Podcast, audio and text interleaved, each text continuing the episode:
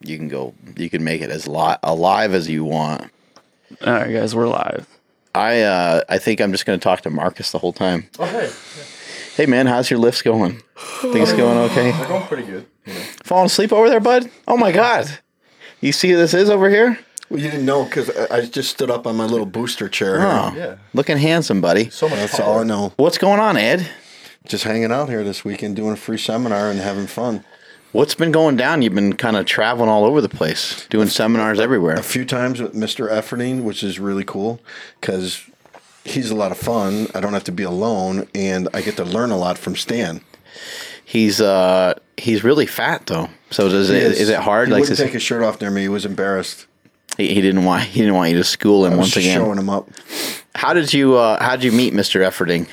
I met him at the Mr. Olympia contest when you brought him along. The, That's right. first cover of the magazine. That's right. Yep. We that's kind of how we all kind of came together. Is uh, you know, Andy and I decided to do a magazine, and we thought there's only one person fit to be on the cover of the first Power magazine that we ever made. I was like, we need to have Ed Coan on there, and so there, so And there had it was. never talked to you. I I had only known you from the old elite stuff as Smelly, Right. and I didn't even know your name. I just thought it was this funny, sarcastic bastard, which is pretty true, Yeah. anyways. But uh, and I had no only known about Stan because he had started coming to your gym, and you were the, one of the first guys that started putting up videos. Right. And everyone's looking at this Jack guy, and he's getting stronger and bigger the whole time. Yeah, so it was pretty was- cool. Yeah, Stan was a, a freak uh, right, right out of the gate. But something that you said that was really cool in that interview of that uh, first publication of Power Magazine, um, you know, I said uh, something like that. My dad said to me, you know, part of knowing who you are is knowing who you're not. And I said that was really helpful to me because uh, I was kind of chasing after these numbers, and it can be a very dangerous thing. Sometimes you chase after numbers that you're never meant to uh, to actually You- lift. you end up not adhering to the process to get to it not not doing dotting your i's and crossing your t's to get to it and you're trying to jump levels that you're not at and that's you never get there you then. skip you sometimes skip some of the uh, steps. Uh, but i said something like that to you in this interview and i said uh, you know it was a good realization for me. It was healthy for me to recognize that i'm not Ed Coan that i'm not Shawn Frankl that i'm not some of these guys that were uh, breaking all-time world records. And uh, you wrote you you uh, in the magazine said back basically uh, oh i wouldn't worry about that. You're going to do your own great thing someday anyway.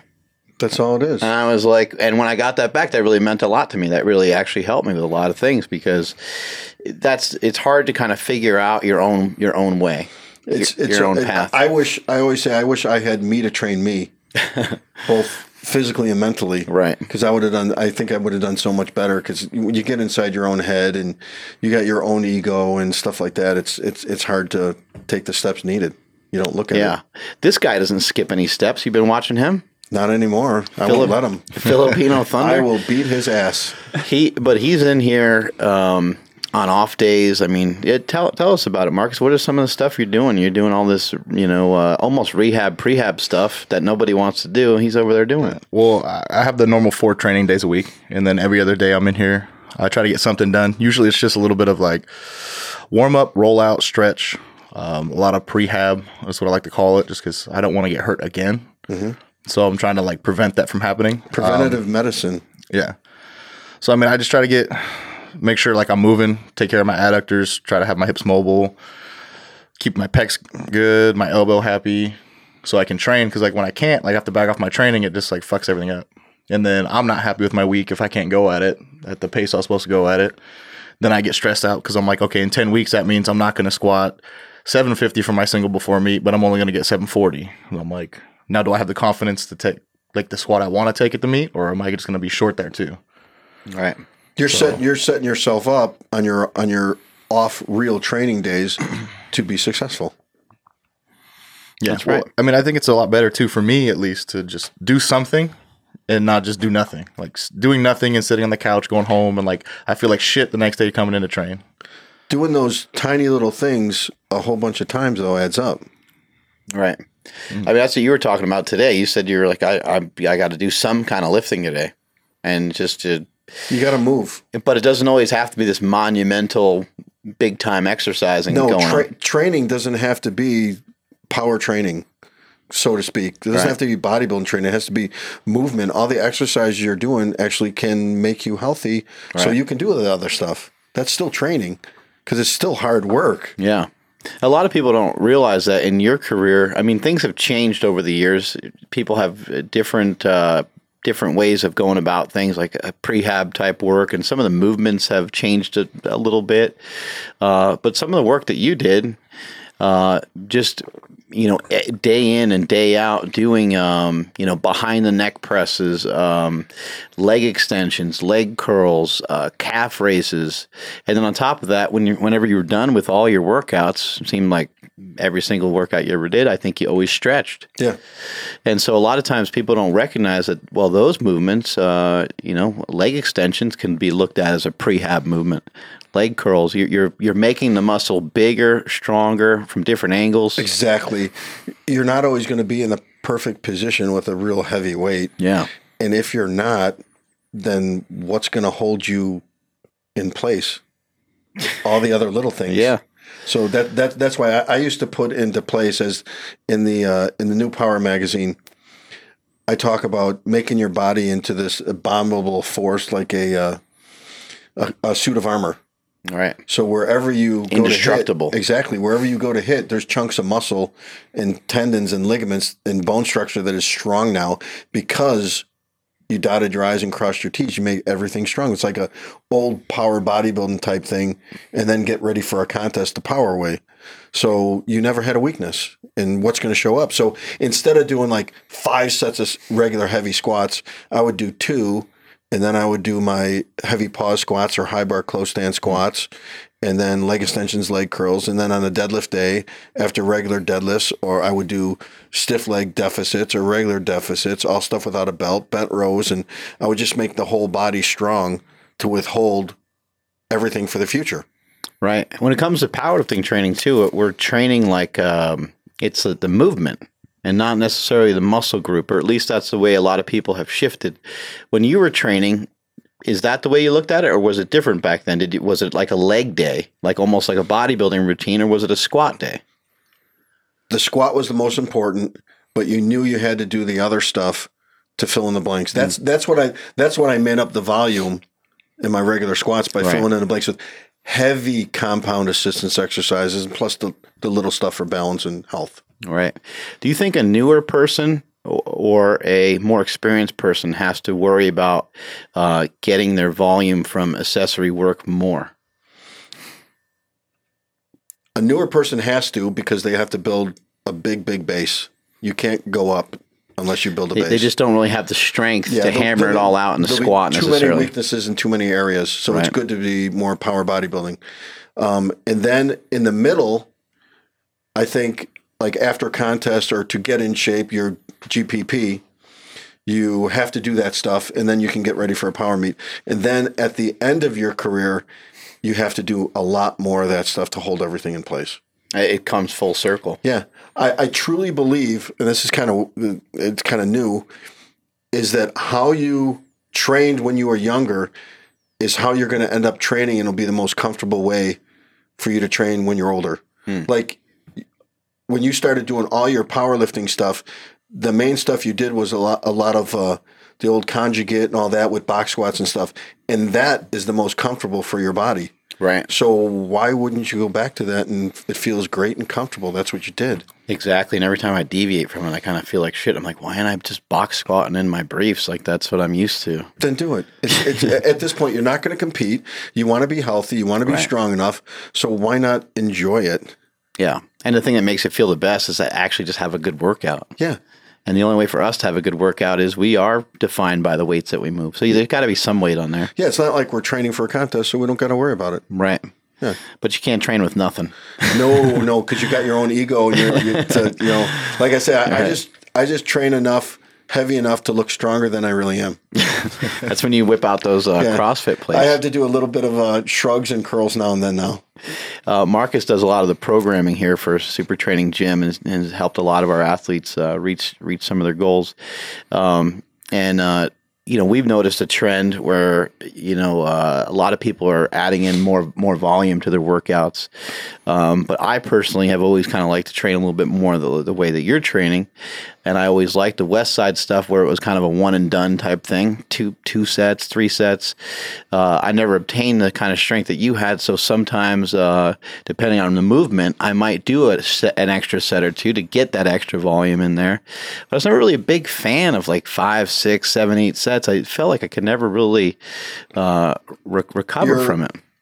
Your speed can slow down, and when you get fatigued, your mental and your um, breaks down, and also your technique. Right. So that's what you have to be careful of. If you're going to do that many sets, the intensity level would have to be a lot, lot lower, Right. or else you're going to burn out. And so maybe, but maybe for that reason, maybe it's good to do that sometimes because it is nice to have that mental challenge from a different angle, It's right? all good and it's all not good. It depends on how you pick your numbers Right. and your intensity and your workload. If it's too high too often, you're going to burn out. You won't be able to do it. Right. Do you disagree with the way some people are training nowadays, or do you think it's just highly individual? It's highly individual. It's all the same and different.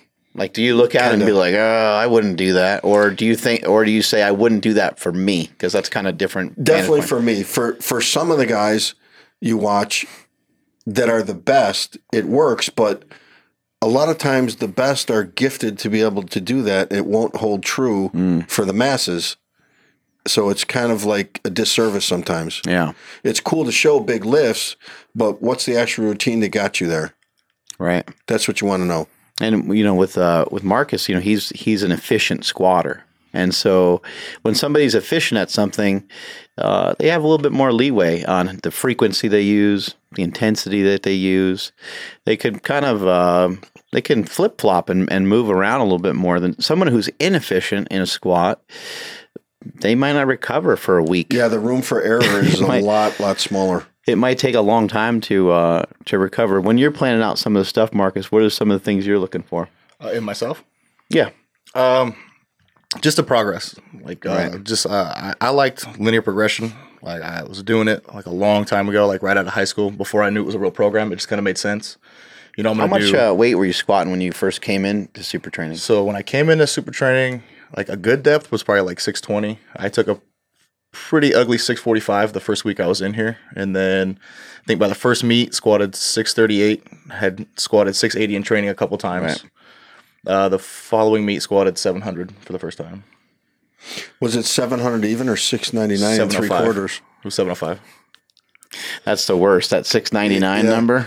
317 and a half kilos. Those uh, those numbers are real. Those numbers are a real bitch. Mm-hmm. It might have actually been 727 Hmm. the first time I went over seven. Oh yeah, Yeah, I think it, I think you're right.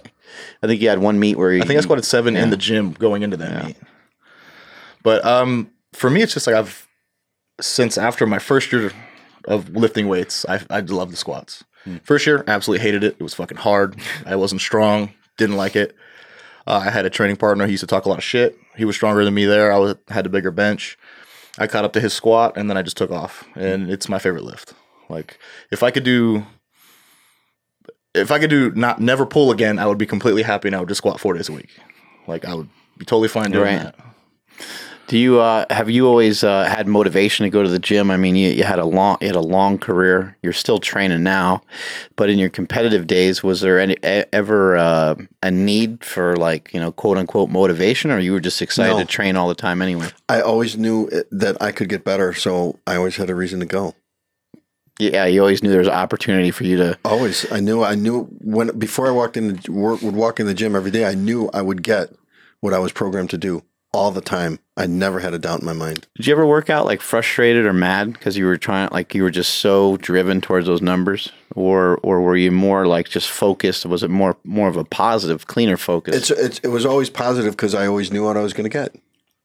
You know, I, I had it worked out beforehand that I, I wrote out the program like a hundred times to mm-hmm. get every set rep and you know weight Yeah. down, i- including assistance exercise.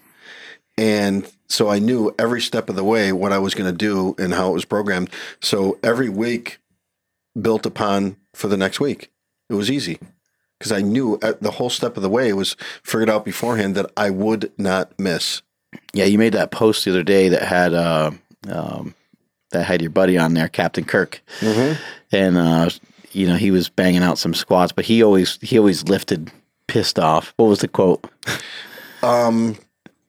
What was it? Uh, let's see. I'm trying to get it. I can't Yeah. get my phone to work, but uh, I, I know I Oh kind of yeah, uh, yeah. powerlifting was just uh, uh, my way of my, showing yeah, it. uh, uh, about pissed how off I pissed about I really am on the inside about the world.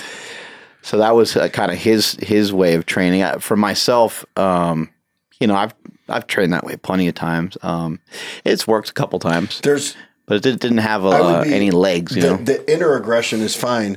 If I let it out, it's too much energy I let out, and it, it has a tendency to um, lead to a mental doubt in your head. Which Marcus and I talked about that earlier. A lot of times, ammonia and stuff like that is just to break a negative thought. yeah, that's kind of the way that I've always felt about that. Getting charged up and you know hitting each other and all those things. It, you know, whatever you got to do to make the lift. Well, Really? you saw what happened to the guy when he cracked Jesse. He got I, yeah, he got it right back. yeah. you know, a lot of times I think it's uh, it's us talking ourselves into saying, "Hey, y- you know what? This is going to be really hard, but it's okay. Mm-hmm. Like, hey, it's okay, big guy. Like, you're gonna you're gonna make it through this. You're gonna be able to get it." gotta you gotta talk yourself into it from the inside out. It can't be an external source. What is that that Mister Effer Dingalingaling says? Is there's nothing that anyone can do to or for you that is going to be better than what you can do to or for yourself. Right? So if it comes from you, that's you, you, uh, Marcus can't make me feel confident about my weight. He can hype me up, but that's going when I grab the bar, Yeah. it's got to be me. Right. He shouldn't be able to have a negative or positive impact on your No, lift. no, You, should just have your block shit- out the noise. right. But maybe he says something that gives you a little bit Yeah, of there's a, certain people's voices right. that you like to hear Yeah. that but that just blocks out everything else right. it's it's always going to be you Right. That make that makes a lot of sense. no one lifts the weights for you When did this uh, powerlifting career start? When was your first uh, meet? 1980 i was 16 Yeah. I was uh it was class 3 novice back then i had Ernie Frantz and Bill Seno, who were world record holders Yeah. as a couple of my judges I, I weighed like 150 I, so I didn't cut. You know, I wanted to be big, so I didn't cut to 148. And my opener was 485, and they didn't have squat racks that went low enough, so they had to physically take the weight off and put it in my back. And I missed my first. I missed my first two, and then the the third one I just I nailed, and then I benched 295 that day and pulled like 495, and I won like best lifter and stuff like that. So You squatted 400 at 150 pounds. 485. I think That was my opener. I would have squatted a lot more. That's fucking ridiculous. Yeah, he basically squatted around 500 pounds. But here's what I did. Twice a week, I squatted and maxed out both days till I got to 500. And it was just nothing but a, a, a really, really low good morning. I had like these skinny legs and this big back already because that's all I used. Well, there's also not a. There wasn't like a lot of video and stuff. There wasn't a lot of information of somebody repeatedly telling you that you did it the wrong way. Like if you would have posted that up on Instagram, you would have got roasted right away, right? Oh, God. They were, yeah. The flame, the flames would come out, and They, maybe they, they roast uh, Lane Norton all the time about Yeah. how his squat, you know, that's just how he built. Just have fun. yeah. Do it. Shut up and That's kind alone. of the way you squatted, right? You kind Yeah. of almost like lean into your have belt, kind of. I have these, you know, short little oompa loompa legs Yeah. and a long torso, so I was going to lean over. So, where do you where do you put the bar when you squat? On your back. Yeah. What do you lay on when you bench? Your back. What do you pull with in the deadlift? Your back. So I just concentrate on getting my back as big and strong as possible. That Yeah. was my base. How do you think your back was able to handle that? Is it because you have a short torso? You think your back was able to handle some of that? I, I built it. yeah, just kept just kept smashing it. And- and all the different going- exercises. Yeah, and by going back again and building that new base and hitting those reps the way your body, it's like Darwin's theory. It's gonna evolve or die.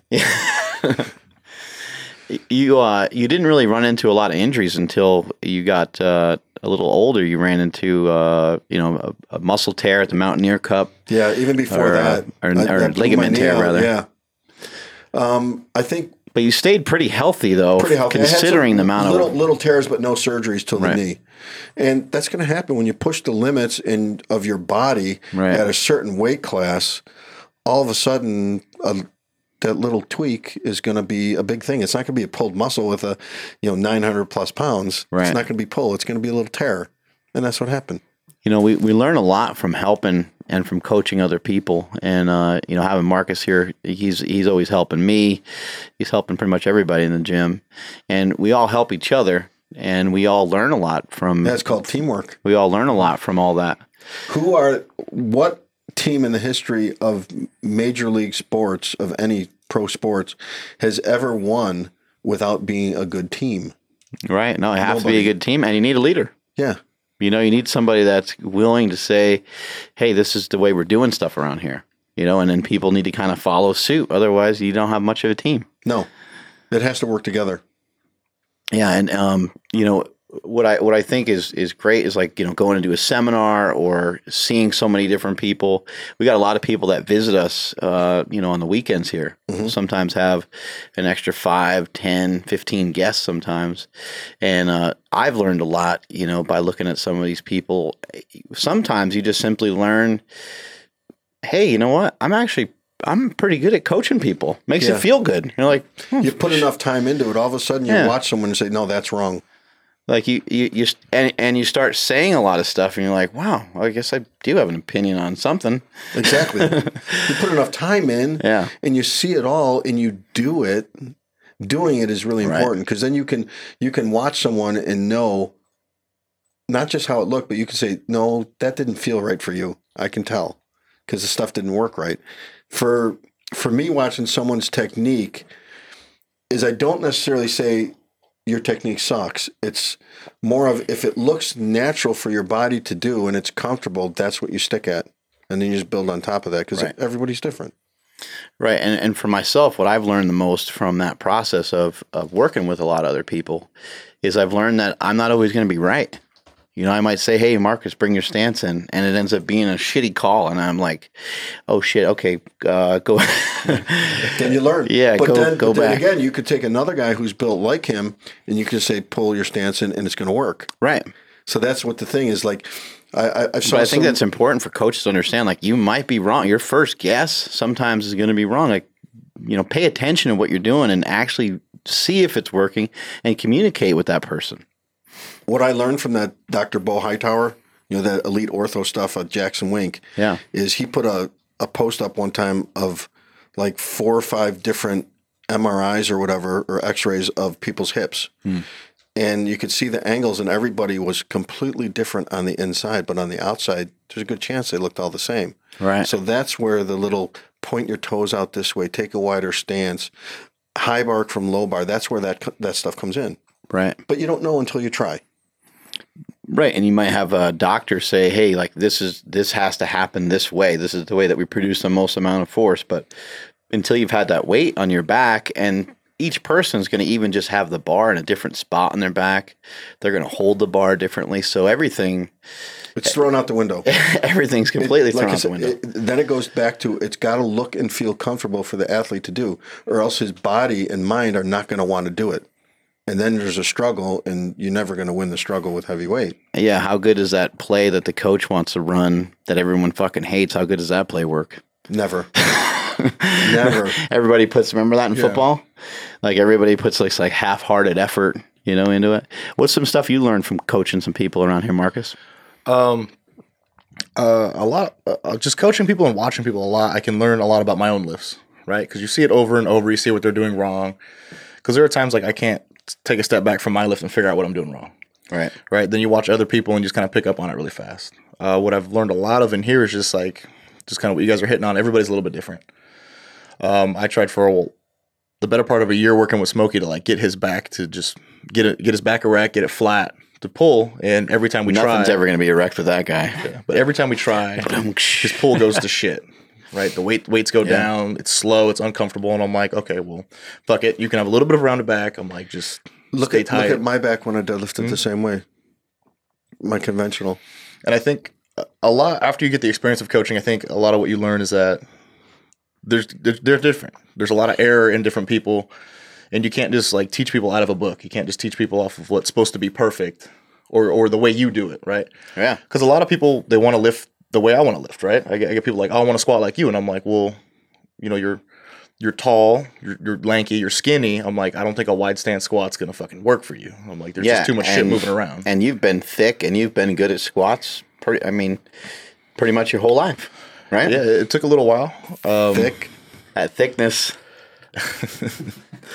But yeah, I mean, it's just it. It was a lot of trial and error in the beginning. Right. I went through a lot of like injuries, and then just kind of like slowly found the path that I'm on now. Yeah.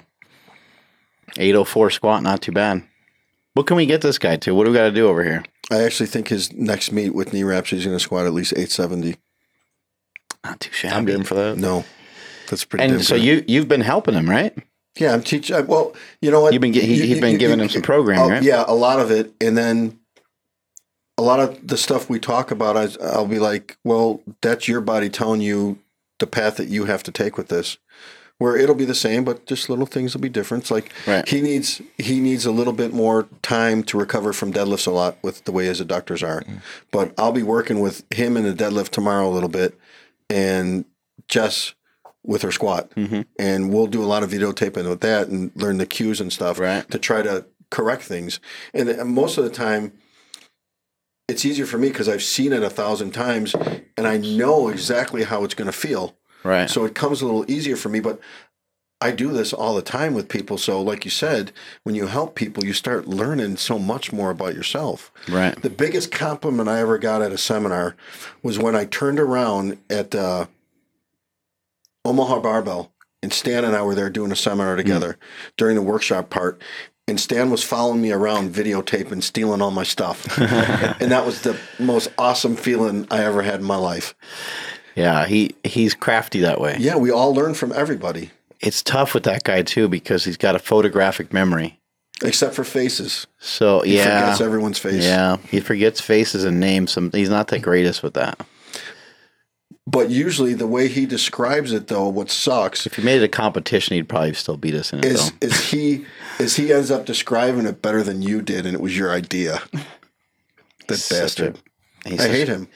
I hate him too, and uh, you know, every time we have him on the podcast, I think people just want him to just take just to take over the podcast Mm-hmm. and kick me out of here. I think. He does it without trying, though. I know, I know. Jerk. Now, it doesn't help that he's ripped and he's like in his fifties and stuff too. What are we gonna do? Just live with him. Just just live with it, and rather than trying to yeah, just let him go. rather than trying to fight him, Let him talk. Let him talk. Just put a mirror in front of him. He'll forget about us. that's that's actually very true. A mirror or, or a camera, and he's Yeah. like, "Hey, oh, where's the camera?" Or steak, yeah, salted. That's true. Don't forget the bone broth and the Mm-hmm. uh, and the rice. When you were when you were lifting, um, there wasn't as much information. There wasn't as much people talking about recovery. wasn't as much people talking about uh, the nutrition side of things. Nobody really knew it, though. I think bodybuilders might have been talking about it, and you know, there's some Yeah, but the, the old Yeah. bodybuilding diets Yeah. weren't weren't really good either. These are just Yeah. big monster guys who busted their ass in the gym, ate a lot of chicken breast and rice, and Mm-hmm. that was it. right. So even the diets were the old style stuff. Yeah, and it's not. It wasn't. Uh, it wasn't really enough fat or calories in a diet for a power lifter. It was only based on how good they could look and not on health at all. Right. Right. Yeah, not on how they can actually perform. No. Um, some people kind of had uh, some decent ideas of it, though. It seemed like uh, Bill Kazmaier was like a, uh meat and potatoes kind of guy and like a whole milk kind of guy. It seemed like there was a couple people back then, but there just wasn't as much information. Did you follow anything specific when you were lifting, or you tried just to eat stuff that just didn't make you feel like crap? As, as long as I was in the weight class, I pretty much ate whatever I want. Hmm. I would finish finish every night though at midnight before I went to bed with a fillet. Yeah. That was my, that was that night. Just- So you always had you always had Yeah. some steak. yeah, but I pretty much ate whatever I want.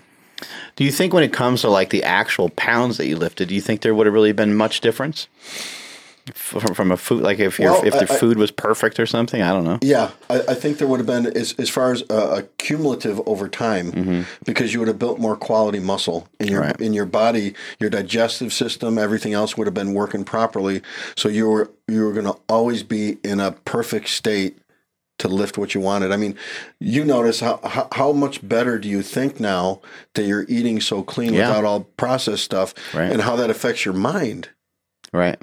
It's huge. No, it's, it makes it makes a big difference, um, and having longevity, you know, can can lead you to uh, bigger lifts. But the only way to get to longevity when you do it right is you have to be healthy the whole time to be able to do it. Right. So it sets it up. So it's not like I'm going to eat this way, so then later on I'll be able to lift this. It's no, I'm gonna I'm gonna set my diet and my rehab or stretching and all that stuff out this way, so I never get hurt. All those years in between that makes me last that long. right. It's all the work that's done at the beginning that sets you up for the end. That makes sense. With you uh, helping out Marcus, what are some of the things you- you're working on? well, we cut down his volume a lot and we filled it in with uh, exercises that would directly support his structure to help him out. That was the biggest thing. Like the high bar. Yeah, like you know, when when after he was done with the last cycle, he had to do high bar a little bit closer stance because he's so uh, hip hamstring dominant, which Right. I was too. Um, except I used a little more back than him. That uh, his quads would suffer. So when we did that and did a training cycle with that, those first few workouts, when you when you come back, all of a sudden your weakness is brought up a little bit. Hmm. So now it's less of a weakness. So all of a sudden, out of the hole, your quads push more. Boom! Yeah. Fires you up. Right. Yeah. um, I- see like you know he'll come in and he's got these like insane amount of like reps and stuff going on with these with these big weights. Um, you've always been a big proponent of reps. Why is that? It, it sets you up. It gets you in shape. You know, like your GPP or hypertrophy, Right. whatever. You say those words, you got to pay someone extra money. yeah, yeah, it's just you got to be in shape, but it builds a certain amount of explosive power and speed. It solidifies your technique because doing that reps, you have to stay and keep that technique for a longer period of time. yeah. And um, mentally, it makes you a hell of a lot stronger. Remember, like Matt Kroc would do insane Oh, yeah. amounts of stuff just to see if he was mentally strong enough to be able to do it. Yeah. Yeah, I mean, and uh, you look at some of these guys doing these deadlifts too, and they'll they'll do one rep, and it looks like they're going to die on the on one rep, and then they'll hold the weight at the top, and they'll proceed to do like four or five how are more. you going to do a whole meet? you got to, but you, yeah. yeah. you got to be you got to be in shape to be able to do it. Right. But you your body is a basically a flesh machine. Right. You got, you got to keep it healthy and make it work over and over and over and perfect it. And that changes from cycle to cycle. That's why I always went back and did those exercises again with all the reps and all the the volume filling and stuff is to make it a bigger, stronger base. Did you ever get bored with it? Like, uh, were there times in your career where you're like, well, I just squatted 950 for a double. I'm just going to go home. No, it's like this is going to set me up to squat a thousand. You squatted not you squat 950 for a double, and you're like, if I don't do this extra work, I'm not going to be able to get that thousand pounds. Exactly. Exactly. I want to I want to feel strong and solid the whole time. So that's it, it first of all because we walked it out in those days, it made the walkout better because there's no wobbling, less mm-hmm. less weakness, and the confidence. When you get under the bar and you pop that up and it feels like nothing, where does that set up mentally? Right. You can't miss. You used to do that sometimes, right? You used to overload the weight. Yeah, And like, you would uh, do some walkouts, right? some the my last heavy day after my heavy double i would take like after the 950 double i took a 1040 walkout and held it for five seconds and walked it back just to feel some weight central nervous system stimulus right. mental stimulus is it's it's where it all starts anyways It's about a week out from the meet. yeah And then the week of two the weeks meet, two weeks actually about two weeks out. The uh, the week before the meet, what would you do? um it would be usually some light reps at 500 or so Hmm.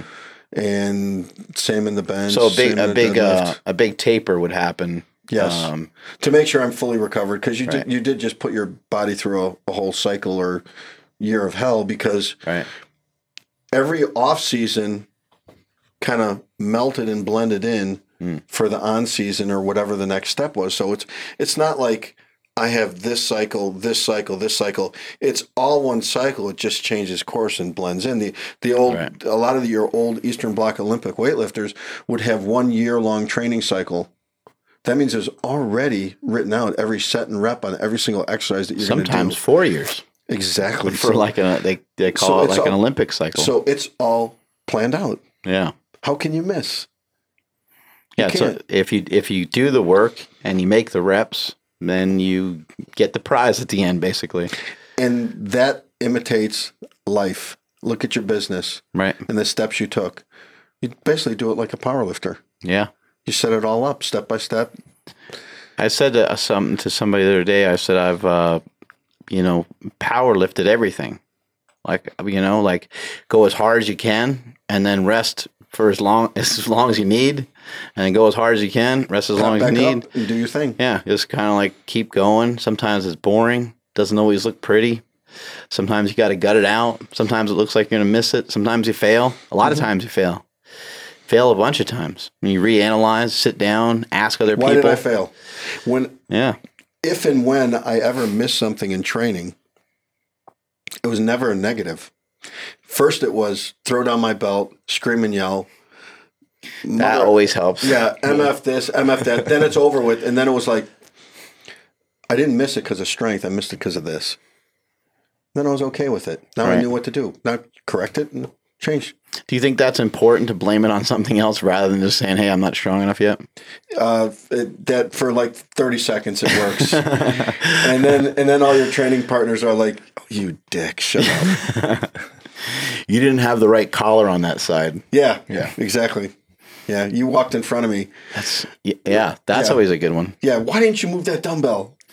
Did uh Goggins squat similar to you? Because I know he leaned forward a Yeah, lot he too. bent over a lot, lot Yeah. more. Yeah, he had for squatting, he had one of the strongest backs in the history of all Oh powerlifting. Uh, I remember being at that uh, contest when he did the first 1100 pound squat. yeah, I was there, right on the side. Uh, absolutely unbelievable. The first 1100 pound squat. Now we have guys doing that in a pair of knee wraps. There's some uh, evolution. you know what it is? Is someone does something and then it opens up the minds of everyone else saying, "Yeah, that can be done." Okay, Yeah. Yeah, I was talking about it a, a few weeks ago, saying, you know, Roger Bannister, he's the first guy to run the four minute mile. I believe he did it in the 50s. And uh, since that time, 200,000, or sorry, 20,000 people have run a sub four minute mile, including like high school kids. And so, yeah, once one person does it, then It other people. And Roger Bannister's uh, record stood for like 50 days. Yeah. Didn't stand, didn't stand for very long. So people once pe- realize it can be done. yeah. Yeah, we're watching. Uh, here he is lining up on that big ass. Uh, remember that huge guy that would spot at the WPO finals all the time? That just monster. Yeah, that was a guy from uh, uh, Chris uh, Weirton or something from. Uh, Yeah, from guy Maine. Huge. he was one of uh, who was the head judge back then? Mm, I forget. Yeah, I he was uh, he was one of his guys. That was. Uh, Chris Weirs was his name. Yeah. Chris Weirs. Yeah, that guy was. Uh, He was a large man. Marcus, you would have lo- you would have loved uh, this time frame of powerlifting. It was uh, the WPO finals were really. because it was at the Arnold in one of the ballrooms, and it was beyond packed and nothing but testosterone filled energy in the room. I think And I- card and card girls in bikinis. Yes, no, it, uh, from the from the local strip joint, he usually went and got them. And I mean, In Ohio. you could if if if Callie went to one of those meets, she would come out with a full beard. Oh, the intensity I was think we need to bring this powerlifting back. Oh, it was great. Yeah, there was a lot of energy. You would see all the uh, busted uh, capsules and syringes and Oh shit. in my gosh! Yeah, no one, no one cared. It was just, uh, you know, that's an interesting thing about powerlifting. How there's, you know, there is a drug tested federation, and there's uh, you know, non drug tested, but like people just don't. They kind of don't care. Like they, some people choose stay to in lift. your lane. Yeah, some people choose to lift this way. Some people, I guess, what people do hate is when people lie, right? And when they come into the drug tested and they're taking shit, Well, they try now to now it's a different everybody. culture. It's Yeah. more. It's not drug tested. You're supposed to be drug free, Mm. which there's a there's a big difference from that to the old days. Because I was guilty of that in the old days. Yeah, drug tested meant yeah, drug tested back It's like then. everyone everyone was jacked and just trying to pass a test. And nowadays it's it's more you got to get on mic a little bit more right there. n- nowadays it's more drug free. Right. Yeah, it, it's uh it I I remember that with the uh, some of the Russian lifters when they started hitting these huge lifts and uh, you know like Yarambash and some of these guys were hitting these huge lifts and then it wasn't it wasn't too much longer that, that they got they got booted out. Um, you had all kinds of weird stuff happen in your powerlifting Oh, career. yeah.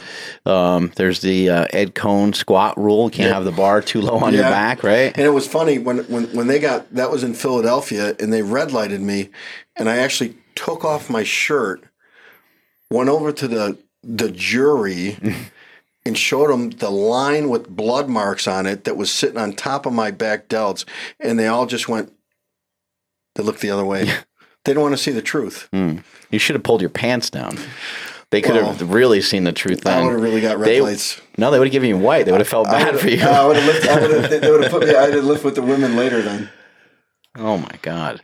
And then also you. Uh, I mean, I remember when I was a kid. You know, I was trying to follow whatever I could, and it was just through Powerlifting USA. And me and my brother would read it. Occasionally, you'd end up in like muscle and fitness and stuff too, and we were super excited for that. But um, you know, I think there was one time Powerlifting USA. It said like you were banned from powerlifting. Yeah. and we were like, we were like, what? This can't be. Like Just we were like, IPF. we were like really sad. like we were like, what's going to happen with powerlifting? Like who even cares about sport anymore? The best guy they Mm-hmm. they ban him because he's too strong. What's going on here?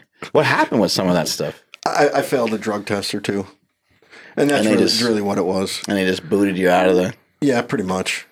And yeah, They know, gave you a lifetime ban, didn't they? yeah. So, some of it was. I mean, I'll, I'll take the heat for what I did, Right. and but there was a like the last instance where I, I really wasn't run according to how it was. You know, Right. Your A sample. Yeah, gets split to A and B. Your Mm-hmm. one sample, and they opened up the A sample twice. Well, whew, you can't open it up twice, but they still went there. But back in those days, the IPF would say, well, we're going to follow IOC rules, but as promulgated by the IPF, which meant we're going to do things the way we want, even though we say we're going to do it the other, so they can never be wrong. Hmm. And back in those days, it was just, okay, I was banned for life. Well, come 20 something years later, now they're saying, well, you can't even go to an Ed Coan seminar. But see, that wasn't an IPF rule then. Have they let up on that now? Yes and no. They're, they're, they say it to other athletes behind closed doors Uh-huh. because, like in Sweden and other places, like I'm still the devil to certain people. And like in Kuwait, when we were that's just there, at least 15 people wouldn't come over from Dubai because they were afraid what they were told from the IPF people over there. Is that uh? Does that hurt you? Yeah. Like that kind of hurt. Yeah, because because it's done uh, on personal because they mentioned me out by name. Yeah. It was, but see, it wasn't an IPF rule then, so I didn't violate any IPF rule. And they're saying, well, we uphold WADA rules, but see, WADA wasn't even invented yet for two years later. So actually, it really is bad. And Right. I mean, I've contemplated getting a lawyer a lot, and I got a really good one that you know, yeah. and um, who actually said. I could take care of this for you really easy. Yeah. And a, a friend of mine who's an FBI agent. Nothing better than a mean lawyer. Yeah. They they go overboard where you're like, one- whoa, like hey, just uh, yeah, one that knows what he's doing, Yeah. and you know, even a friend of mine who's a an FBI supervisor, and he's actually a, a U.S. attorney, uh, assistant U.S. attorney, also. Is he says, well, you know, these federations and stuff get a lot of oh, get a lot of leeway because no one challenges them. Well, a, a federation or an association can have any rule they want, but it will never ever trump the U.S. law and Constitution. Hmm. So they can do all things they want, but it, if it's illegal, it's illegal. And, and and I've actually been treated really bad. It's been 22 years, and they still mess with me. And actually, I, I had a conversation before with the IPF president and another guy, a technical director, and they actually admitted to me that they know that, but they're afraid of what some countries might do and say. But they're just trying to work their way into the IOC right. and they're using you know their tough stance on me. But you know if and when i decide to end it it'll it'll end really bad. Yeah. What do they even gain from that? nothing. Nothing. It's, it's that they need someone to pick on who's still a big name. When you when you were um, you know in your prime you know we had uh, there was it was geared powerlifting. There was uh, some people i guess would choose to lift raw some people would make a decision very very few. because like they maybe just didn't like if something could, i mean back back in the old days the gear was a lot different and but it still helped. Yeah. If why would you not From- use from it From what I remember- competition is going to use it? Right. From what i rec- recall is like the only people that didn't wear powerlifting gear were the pussies. They were like new and they were like not strong. And they didn't want to commit to wearing the stuff because they were kind of scared to wear any of the suits or anything. But the squat suits back then, uh, from some of the stuff I heard, um, they were uh, like just passed around sometimes in the warm up room. Like one guy would just bring them in. I guess it was uh, George Zangus. It was one of the the, first the, the old marathon suits. one of the first squat suits, right? And he just came to the warm up room and he was like, you know, kind of handing them out, and guys almost like a slingshot. He did that the first time when he came out with his own double gold line knee wraps. As he came to the nationals with a whole bunch of them, and gave them all lifters in the back. So people tried them that day, and they were like, "Oh, this is cool. I'm gonna wear." And they wore it on the platform, and they were able to squat thirty, you know, forty le- more There pounds. was less learning curve, mm-hmm. but it still gave you support. So everyone used it. but I thought it was cool that no one cared. no, no one did care. No, no, no one was like, "Hey, you can't," you know. It was just like Cheater. it wasn't like today. If you if you open up your stance in a deadlift, you're cheating. Yeah. I think that actually started off as a joke, and now Yeah. it just kind of It, well, yeah, it gets a little serious sometimes. said by said by guys that couldn't sumo. I remember watching a lot of these videos. We're watching you squat 981 pounds in a meet. I mean, this is always just unbelievable to watch you. You're always uh, aggressive on the way down, and the speed which you go down is, is almost identical to the speed at which you uh, at which you come back up. But I remember as a kid trying to watch these videos, I'm like, I remember being super excited. I was You like, can I'm going to watch. video. Doug Furnas was that's Doug Furnas's Yeah. butt right there. Uh, yeah, I, I remember this. vid- This is a this is a really cool I'm glad you video. remember his butt.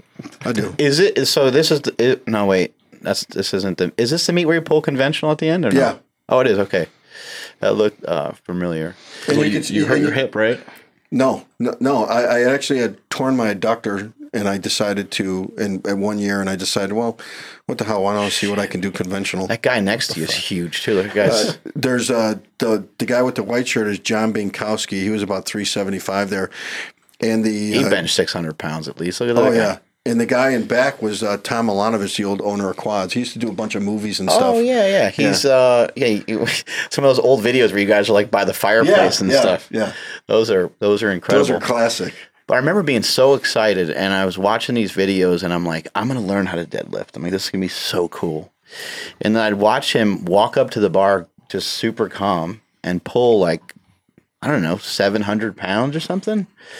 And he just like he walked up to it calm, and he like lifted it like a like a damn savage. And I was like, I didn't learn anything from that. I don't understand. and you're explaining it, but I'm not understanding it because I, didn't. I just didn't know anything at the time. It, it, it, So I'm watching I'm just like, oh my cues that you would you would pick up at the time because you didn't know You didn't the know. cues what the cues meant. I didn't know. All, all I all I learned from it is that I was a piece of shit. That's like my that was the first thousand pound squat. Thousand three. Yeah. Here we go. Do I make it? Every time you make it, we should rewind that. Uh, I'll rewind it. Uh, one of the Keep watching questions, yeah, one of the questions that came in actually was, uh, what was your, uh, you know, what was your mentality like going into these uh, these these lifting meets? Like, basically, like, yeah, did you have it? What what was your mindset going in? Make the first one and see how it goes. you, you, you, it was never like a preconceived. What am I going to do? It was.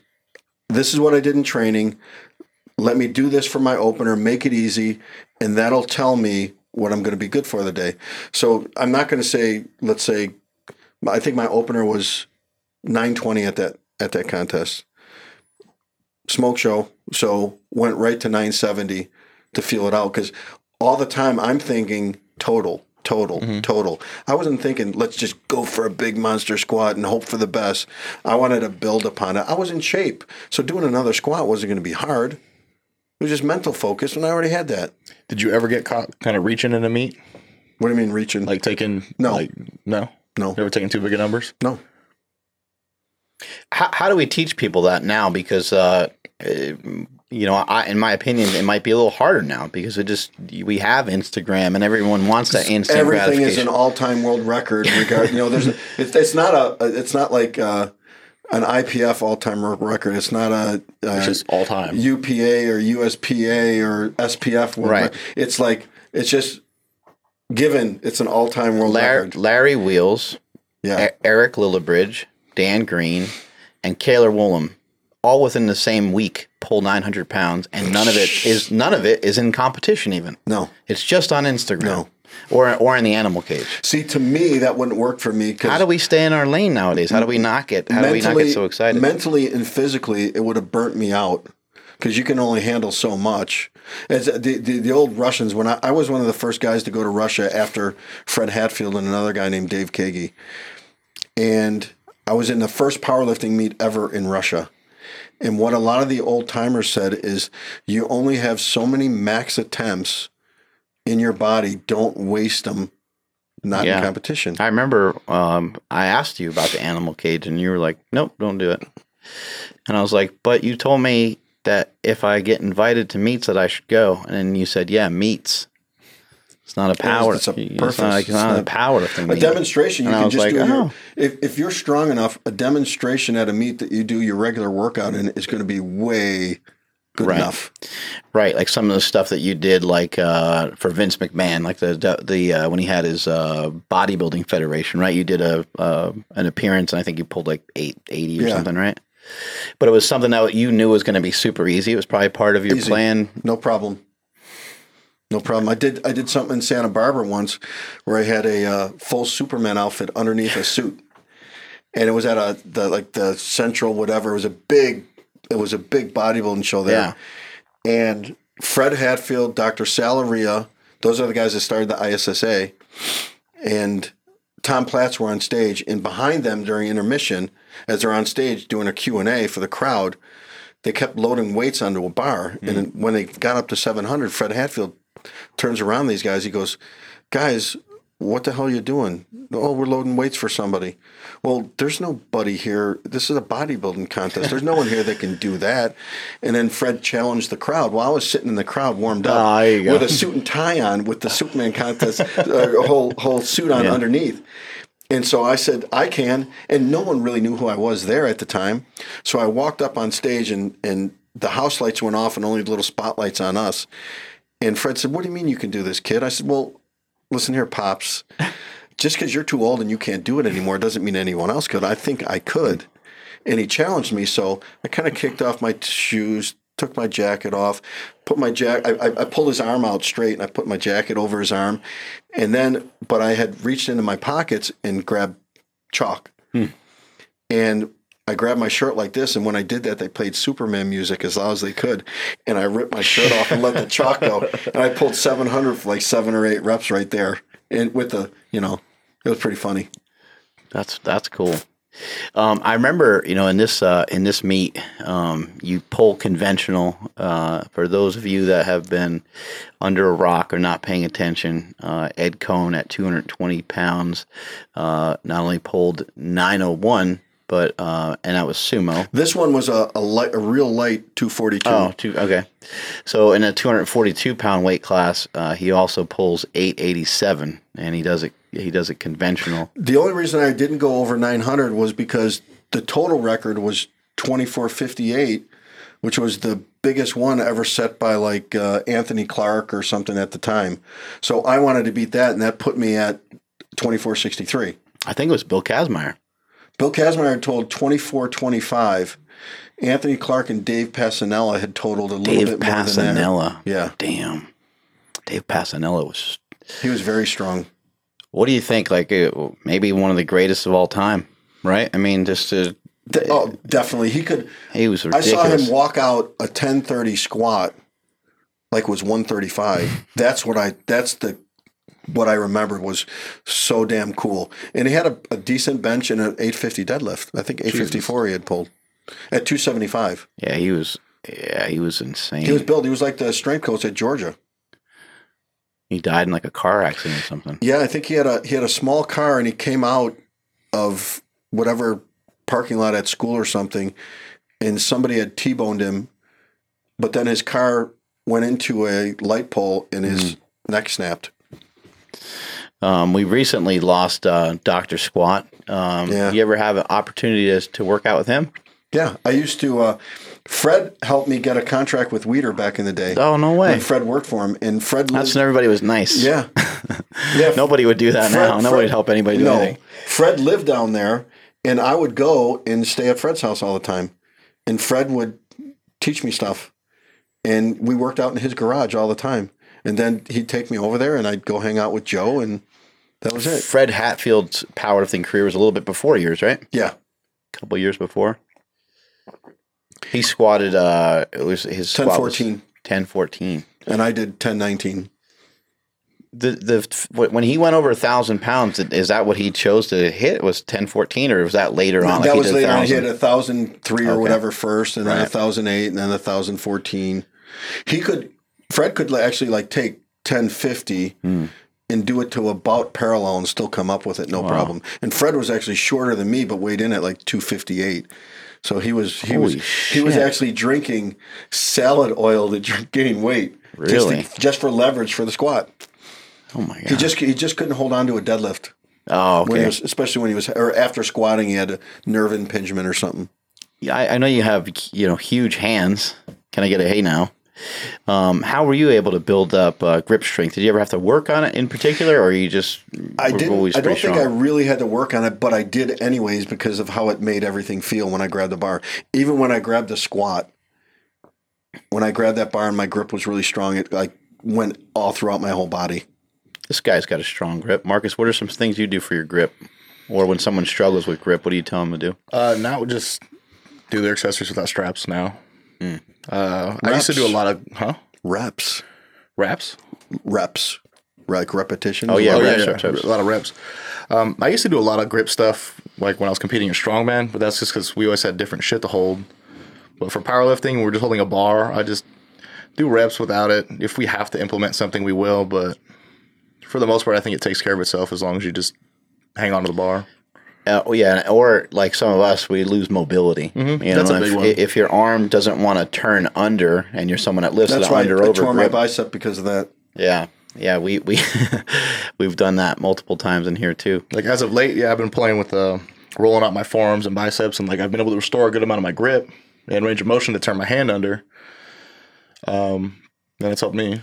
And I, I, I had you do that a little bit. Yeah, no, it, hel- Once it you kind of get your grip, you don't really have to train it again. It'll still be there. But if you went back to trying those same grip exercises, you'll be weak as shit off them. Yeah, I think some of my grip was actually kind of lost from all the heavy uh, shirted benches over the years. I think I just, Just I so much just, pressure. I've heard of that. I think it just beat the ever living crap out of my arms, and it, it's hard for me with my left hand. It's hard for me to really, you know, bear down and squeeze on something. But uh, I, I don't bitch too much because, um, yeah, I'm still able to do all the things. nobody that- cares. yeah, no one cares. Yeah, that's that's one thing. But the other thing is just that uh, I'm having fun.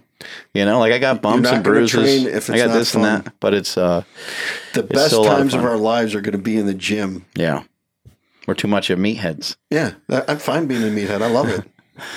I agree. Look at look what what's The Rock.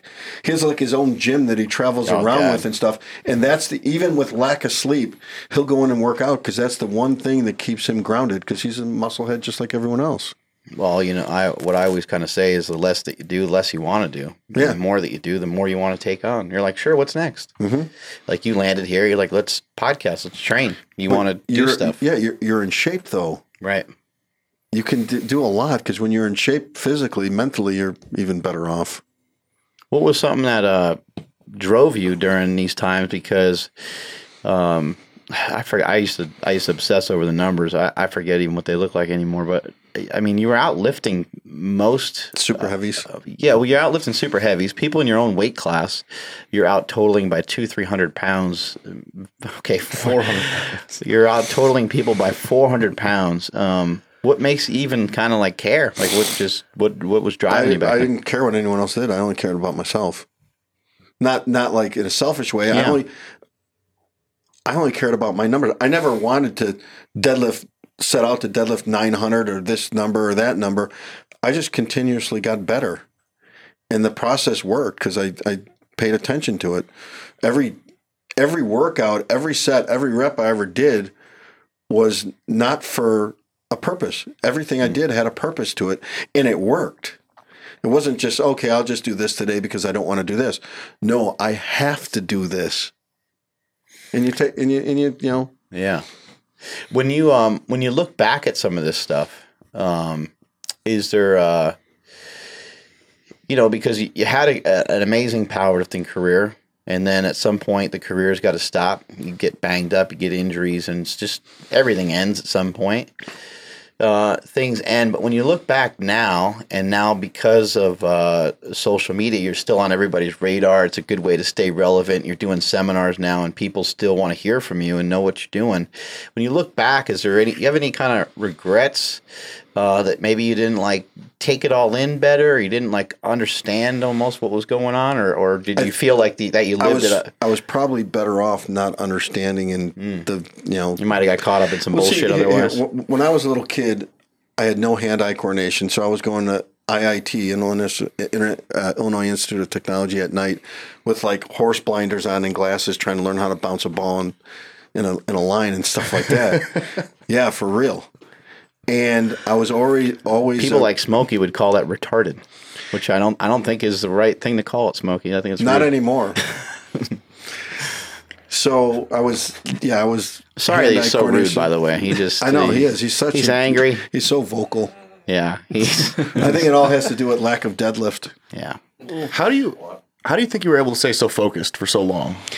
I think it, it everything is from when you're a kid. So I was really introverted as a kid, and I I was tiny. I got teased a lot and stuff like that.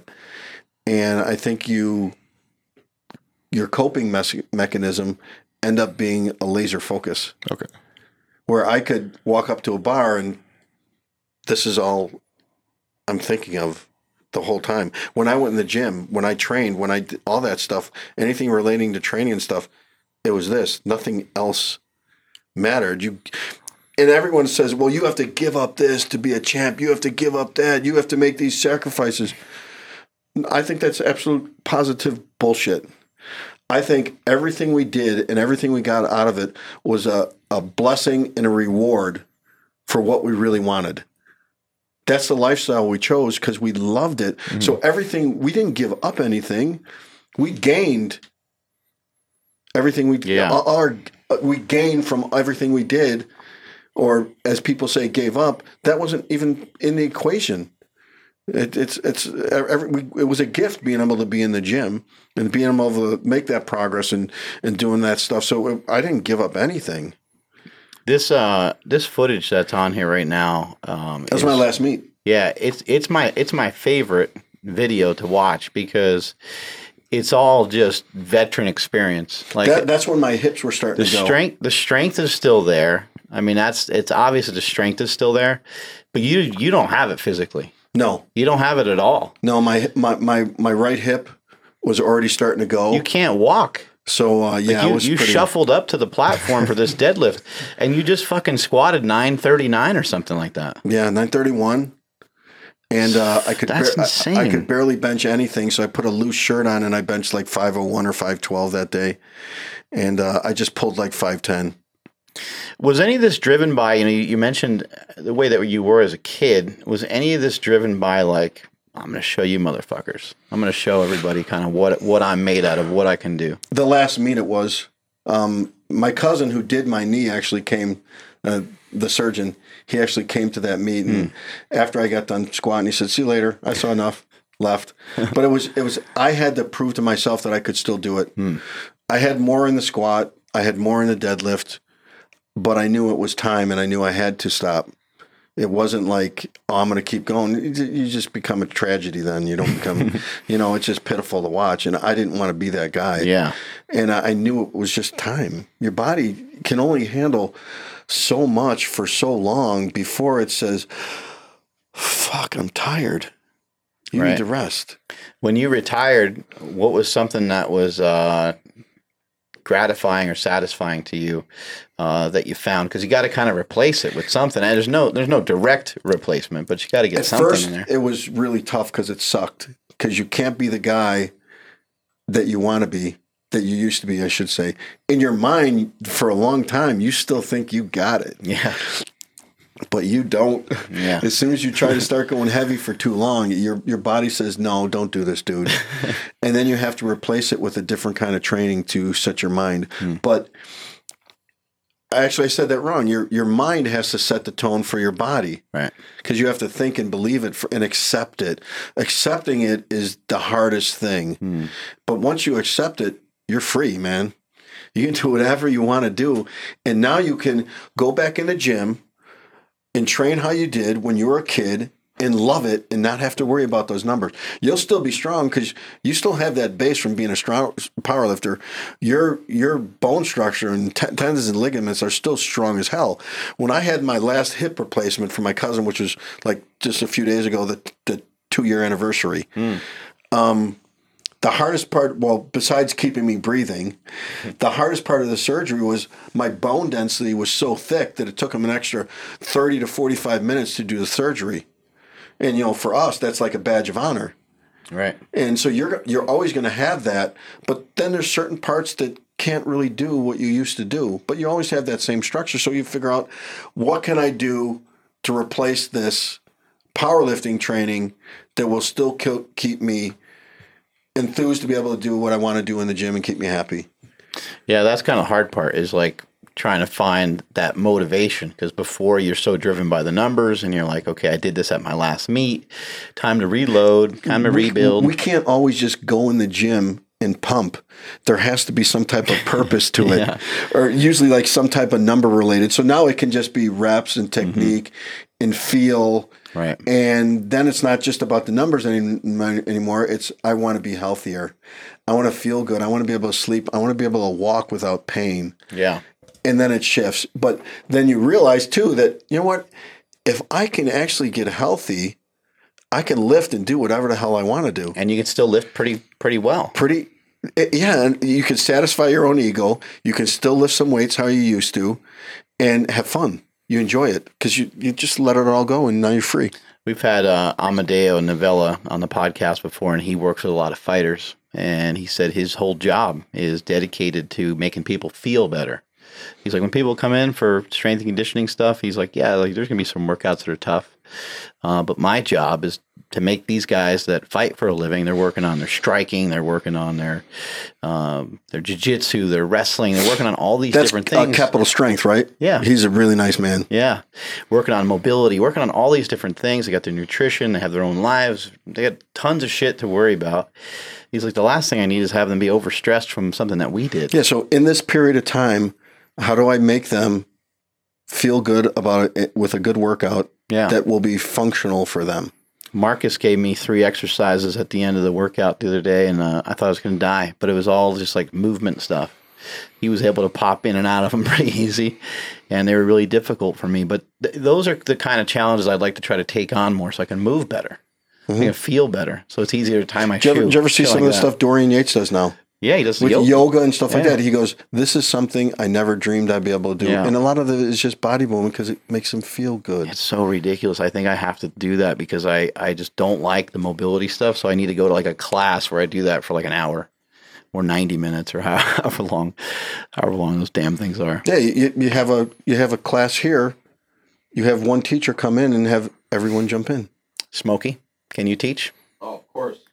Get him some, uh, get him some hot pants and Super mobile. Oh yeah, An oil, off best the mobility. I've ever seen. Oil oil boy.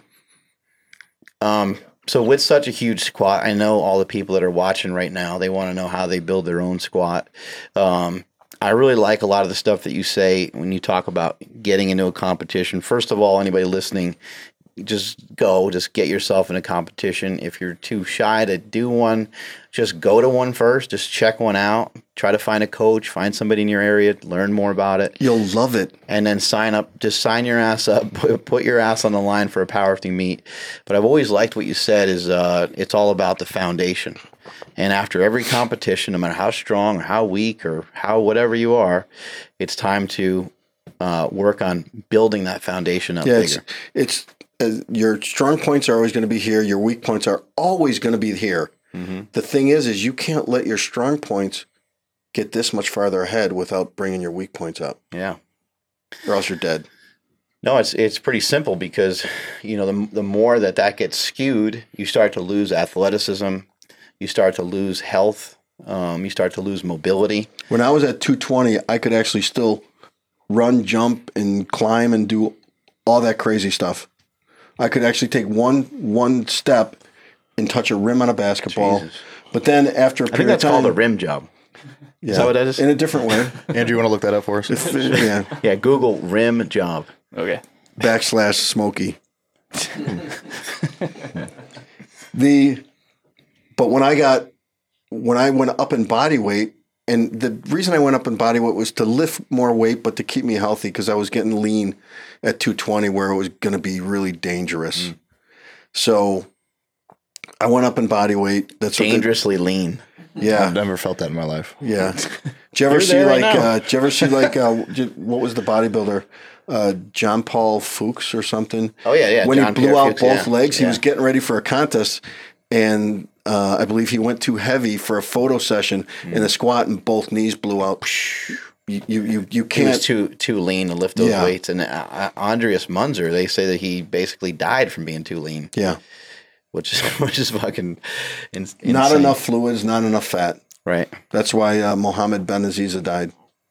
Did you have to do anything, um, you know, special, you know, after each competition, or um, when you were done with each competition? Like, did you take a week or two off? Or was I tried. It was and it actually hard. made it work worse. So Yeah. like if I lifted on a Saturday or Sunday, by Tuesday I'd go in the gym and do some light squats and benches. Then on Thursday or Friday I'd do some light deadlifts. Then I was ready to start right away on on the, the following week because I was all, all I was in shape. Yeah. I was really strong. I wasn't beat up, but that helped me recover. Mm-hmm. Did you care about anything else? No, Just just all powerlifting all the time. that's time. all I wanted to do. Just powerlifting and Haga and That came. uh, She came later. your your parents. Well, she always been- comes later than me. You've always you, but uh, your parents always been, been a big part of your life, Oh, fantastic! Yeah. and, and they they've gone to like every meet, right? I, I took them with me to Austria before too, That's so cool. and then after that, we on the way back we we spent like three days in England and got to see like a, a Francis Lloyd Webber play on their version of Broadway, and the castle and the food and everything else. It was pretty cool. That is that is uh, My mom would actually pretty awesome. they would never sit in the front row because you know you're gonna spot your parents no matter what. And my mom knew that she couldn't yell anything out as much as she wanted to. She knew that's the one voice I would hear. You'd be squatting and then you'd go. You know you'd do it because the, the mom voice right away. And you know usually Mom, you're embarrassing me. Yeah, so she would kind of like hide behind someone and watch. And in between the times, my dad would be there with the paper. That's that's awesome. Yeah. Uh, any other family members get to see you lift a lot? Uh, my brother, my brother came to one of my meets at one at 198 that was in Chicago, and all my buddies, old buddies, came, my childhood buddies, and they were on the back drinking beer with my brother. and I missed my second attempt squat, which was 859. I just fell forward, so I ran out right away to the bathroom in the, in the hallway, and uh, I'm going to the bathroom, and my brother walks up, blasted next the urinal next to me, goes nice lift, asshole. so I had to come back and get the, get the next one. That's the way brothers are always there to. Uh, I think I think line. my sisters uh, have seen it, and uh, my nieces all came to my last one in Vegas, which was pretty cool. What are uh, some of your favorite exercises? Like, what, what's your favorite exercise? Period. I used to say, well, back in the day, it was uh, uh, whatever didn't hurt, I was good Yeah. because then I was I knew I'd be good at it. Right. Um, probably the deadlift. Yeah. Yeah, I mean, I was really good at squatting, but uh, but I was good at both styles of deadlifts, whether it was uh, conventional, deficit conventional with no belt, uh, stiff legs, uh, deficit, sumo. It didn't matter. I was always good at that What do you think built your deadlift up the most? deadlifting. And then it was bent rows. Brian Schoonfeld, the old strongman, and I, we would actually have bent over row contests. We would cycle like our heavy compound movements and all the exercise and, and all the lifts, um, all our assistance lifts. We would cycle them just like a regular squat, bench, or deadlift. So we would have them peak at the same time as our other lifts. So you know, it was it's it's basically like, oh well, you shouldn't do that. You're going to overtrain. Uh, how do how do people do a Sheiko program? Yeah. They get in shape. Right. So we we made ourselves get in shape. The way we wanted to. Prepared yourself to be able to handle whatever's coming next. Yeah, and we just built on that and built on that and bet. I mean, I remember doing bent over rows with no belt and with uh, five seventy eight or something for doubles. We used to do. Jesus And we used to have ch- you know challenges like that. And obviously, there's some body English going on, right? There's a little bit because if you, we'll show in some video stuff tomorrow. That's at 198 in Hawaii in Record breakers, maybe. 1985. I was still actually uh, 21 years old. Pretty jacked. Yeah, I was hot. That's the first meet I bench pressed 501. I love this. Uh, this is amazing. Like we need to get a singlet for Smokey. Like that? Have his titties out. Just nips like, out. Those tiny little nipples? Yeah, it's like oh, they're not tiny. Oh no no no! He's got like silver dollars. that you see behind me, that was Ted Arcidi. He was my roommate at that meet. Ted Arcidi first guy to bench 700 pounds. Yeah. He did 705 in that meet. He said he kind of regretted later on even wearing a bench shirt. He kind of just wore it just because uh, it was kind of an Inzer thing. So he just chucked it on. Yeah, that was that was pretty. I was ripped too. It looked like you lift the most efficiently at that body weight. That yes. That and at 220 I was the strongest. Yeah, your body just seemed to just move move well. That- You're also behind 20 me right there is Bill Seno. Hmm. Bill Seno is like the only guy to win a national championship in bodybuilding, powerlifting, and Olympic weightlifting, I believe. Oh my He god! actually beat Sergio at a contest in uh, for the most muscular. wow, Yeah. that's insane. Yeah, it's cool back then how they a lot of these guys did a lot of different things. You know, a lot of guys would power lift Mm-hmm. Oh, or God. do strongman, Yeah. and Bill actually, there's Doyle Kenady uh, coaching me Oh, yeah. there too. Give me some words. he pulled 900 pounds, right? Yeah. Yeah. He was, uh, or uh, Bill Seno shook so much in the squat that you see those big glasses on his head. They actually popped off his head one time at uh, Ernie Frantz's in the basement. That's pretty funny. It, it's cool watching some of these uh, some of these old, some of these old videos. Do you miss it a lot? I missed the feeling of being the tight and the strong there. Hmm. But uh, I don't miss having to go through it all because Yeah. I've done it and just thinking about how much it would hurt right now, mentally and physically. Yeah. And also, you're around it. You know, you're around it all the time. And I, I, I mean, I, I love it, and I, I I actually love pretty much all the people involved in it. right. And like you said, when you it, I used to be a really angry little fucking troll, and my life got so much That's the easier. greatest quote ever. My life got so much easier when I just relaxed and be Yeah. nice. Yep. You don't hold anything in anymore. It's like, okay, you don't like me, fine, that's fine. I don't care anymore. Yeah, I'm having fun. I'm enjoying my life, and it's my life the way I want to live It's it. funny. That's what everybody always says about you. And I'm like, well, it's easy to be nice when you've kicked the shit out of everybody. Well, the old days, yeah. Now I, uh, I think I uh, appreciate the lifting and the competition. When I watch it, I can appreciate what they went through. Yeah. And when they lift, it's like as they're like deadlifting, I'll be like going like this in my seat, picking my chest and my head up, and you know, you you you you you have that that feeling never leaves your brain. You know exactly how it's how it's going to feel. And uh, oh, I there's nothing about it I don't love. you mentioned uh, bent over row being one of your favorites for deadlift. What's another favorite? behind the neck presses, seated. I love those. I think those carry over, the carried over, real well. and help my bench really well. The problem people have with them is they don't have the mobility to do them, and they start off too heavy.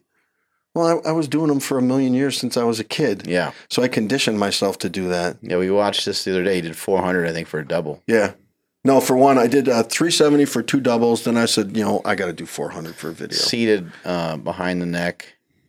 You go down to about your ears or so. Just a, barely Yeah. below my ears, and that was enough, especially with my, you know, ape-like arms. It's still a, it's still a pretty uh, long range motion. And then on the bench press, you know, people, uh, you know, they, they see your bench uh, lower than uh, you know some people today, but they they uh, lose sight of that you're you're a 220 pound lifter, uh, and also um, it was you weren't relying much on a bench shirt back then. Now the old school ones gave you like 10, 15 pounds. Yeah, took some stress off your shoulders, but you bench the same amount in and out of a ben- bench shirt. Is that right? Yeah.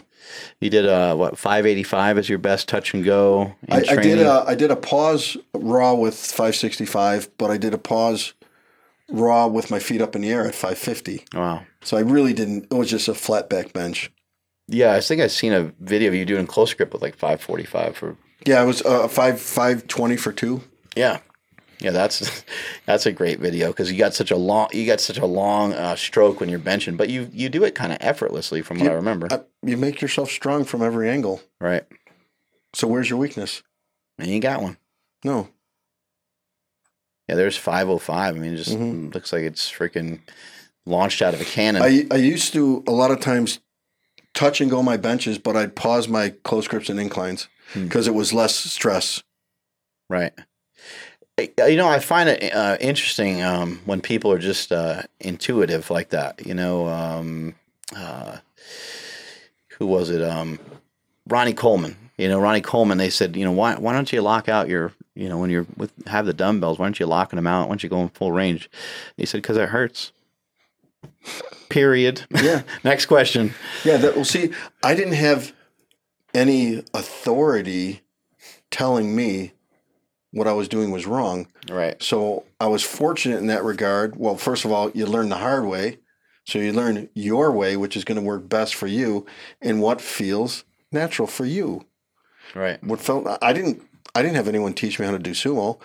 I felt and wiggled and felt the right spot that felt felt the best, and that's what I went with.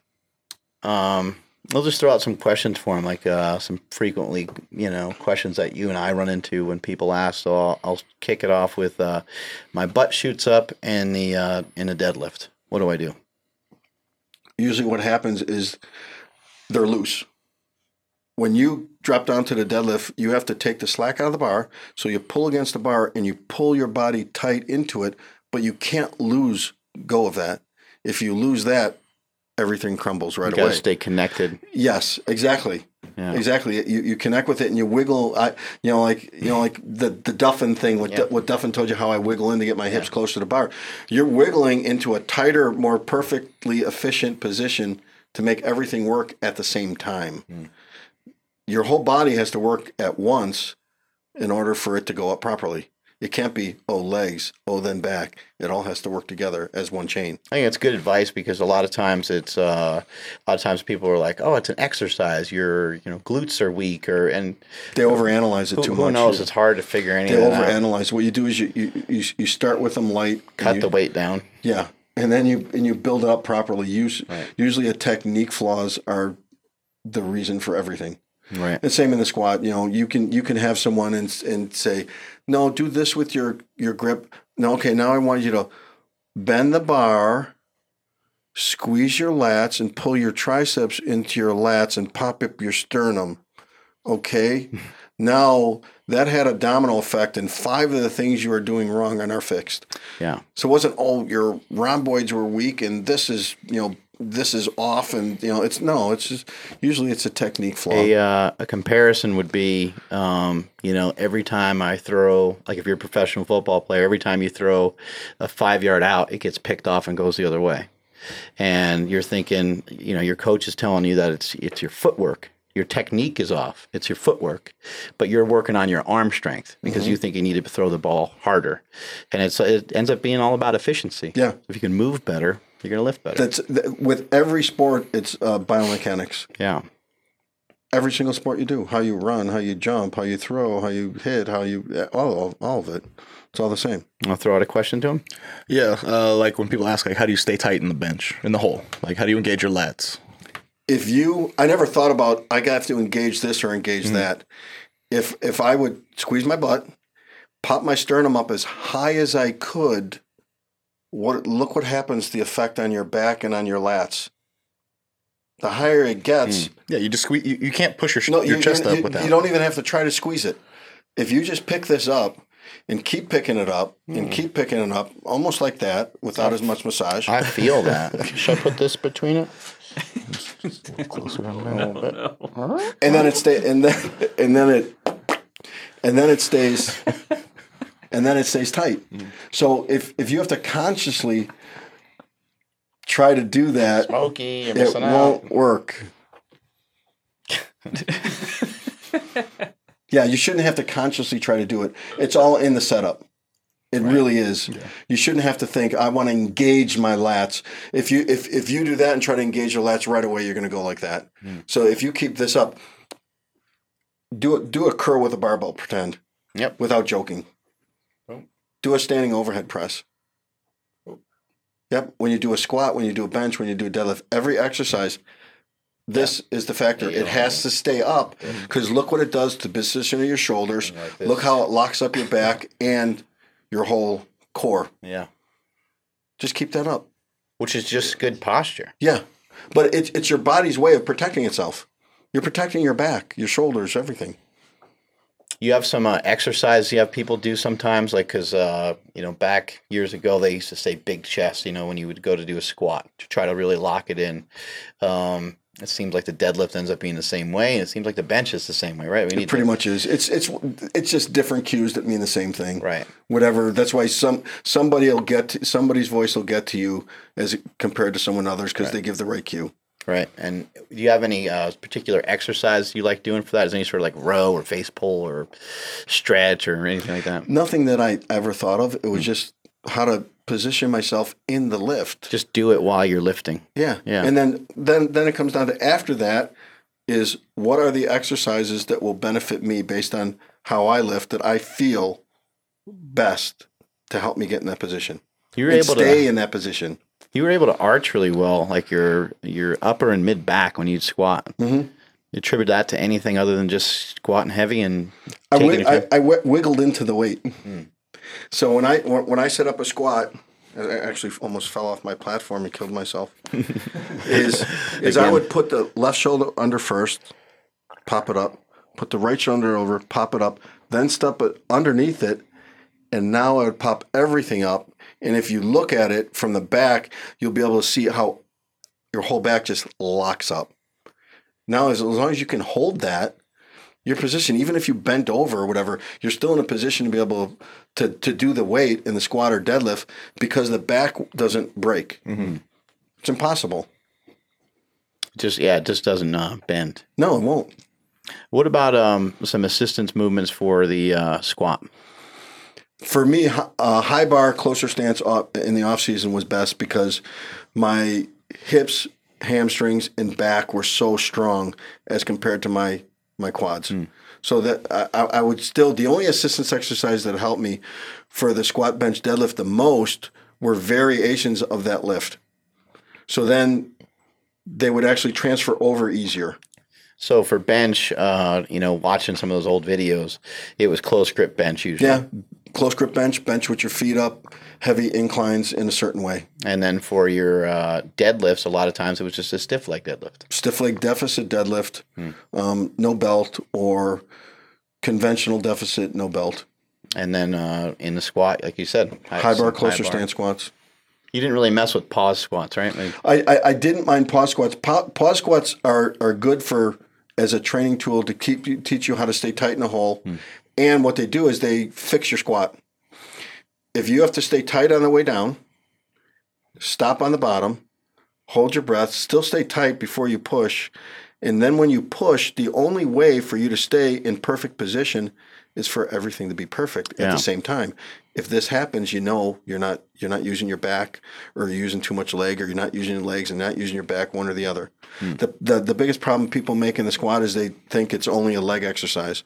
So all they do out of the hole is they try to push with their legs. They don't use their back. Well, if there's not, just like the deadlift, if there's not an even push going down, which is your legs, and an even pull going up, which is your back, your hips won't come through. Kind of like a hinge on a door. yeah. They have to come through. They won't come Yeah, through I if tell one or the people other. pretty often, like, don't be afraid to use your back. No, you got to. Like it's, it's- it's where it's where the weight sits. It's your Yeah. base of everything. It's what makes us strong. You know, if, if you have a bad shoulder, you can walk around, you can function. If you have a bad knee, you can do the same. If you have a bad lower back, you're screwed. That's true. and that's pain. Yeah. So if you can if you can lock that and make it healthy and build that, then everything else falls in place. About how many exercises would you do uh, in a given workout? Three to four. Because the main lift takes a while, right? Yeah, if you lift, if if you hit that main lift, how you're supposed to in the numbers, you accomplished a certain amount of work already with intensity. And for you, if you could come back and put the same intensity into all these other exercises, well, you didn't do that first exercise how you're supposed to. That's why the other ones are called assistance exercises. They just, you know, just dotting the I's, crossing the T's, Yeah. making sure everything transfers over and is strong. Your weak points aren't as weak anymore. But that's how you bring them up. Did you uh, use any visualization in your lifting career? Uh, on the let's see, after I left the gym till I got in the gym was all visualization all the time.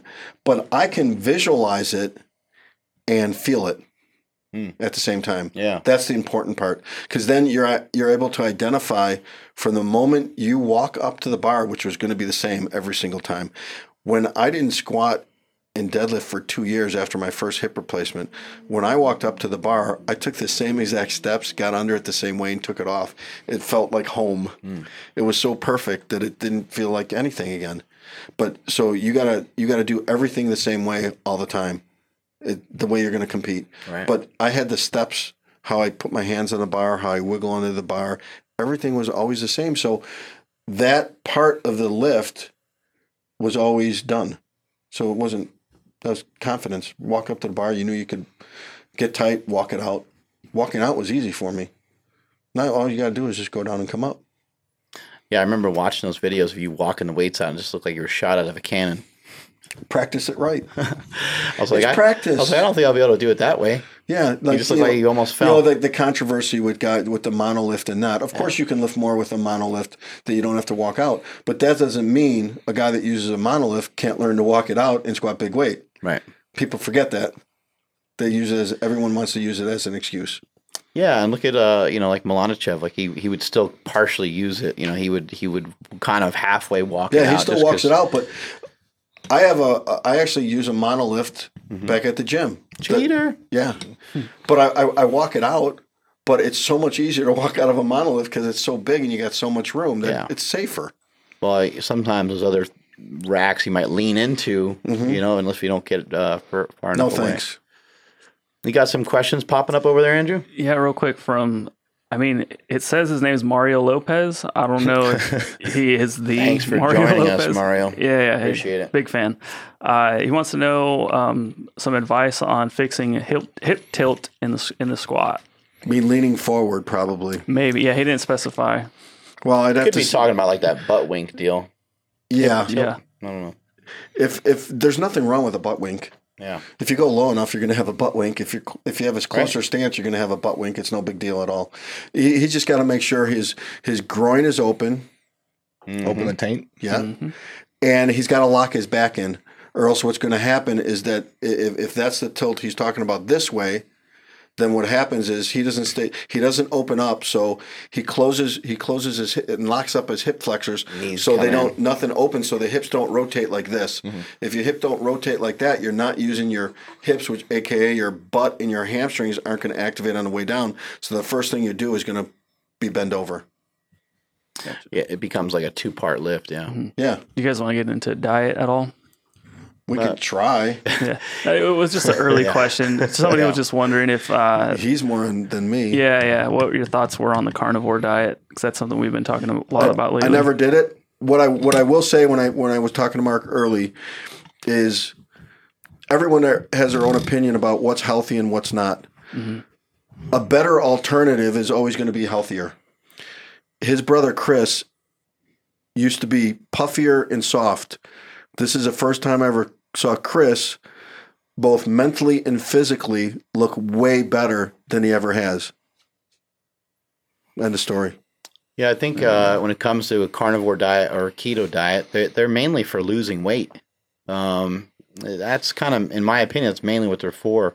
And I do think that you need rice, you need potato. You want to lift big weights. You, I, I just think that you need carbohydrates, and I've been saying that for a very long time. Yeah, and I think that what's people, your goal? yeah, and what is going to be sustainable for you in the future. Right. You, there may be certain times where I'm going to do the carnivore or the keto for either so many weeks or so many days out of the week, and I'm going to have a day or two where I eat a little more Right. carbs.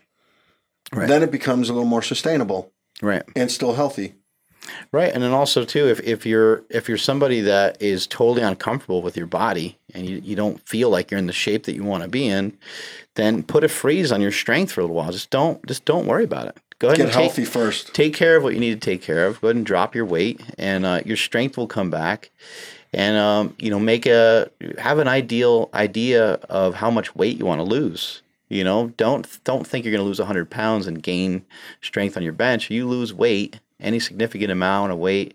If you lose weight fast, uh, you're going to lose strength. Don't let anybody else tell you any different. That's just what happens. So, Too many people get caught up with if I weigh this amount, I'm a big, strong guy.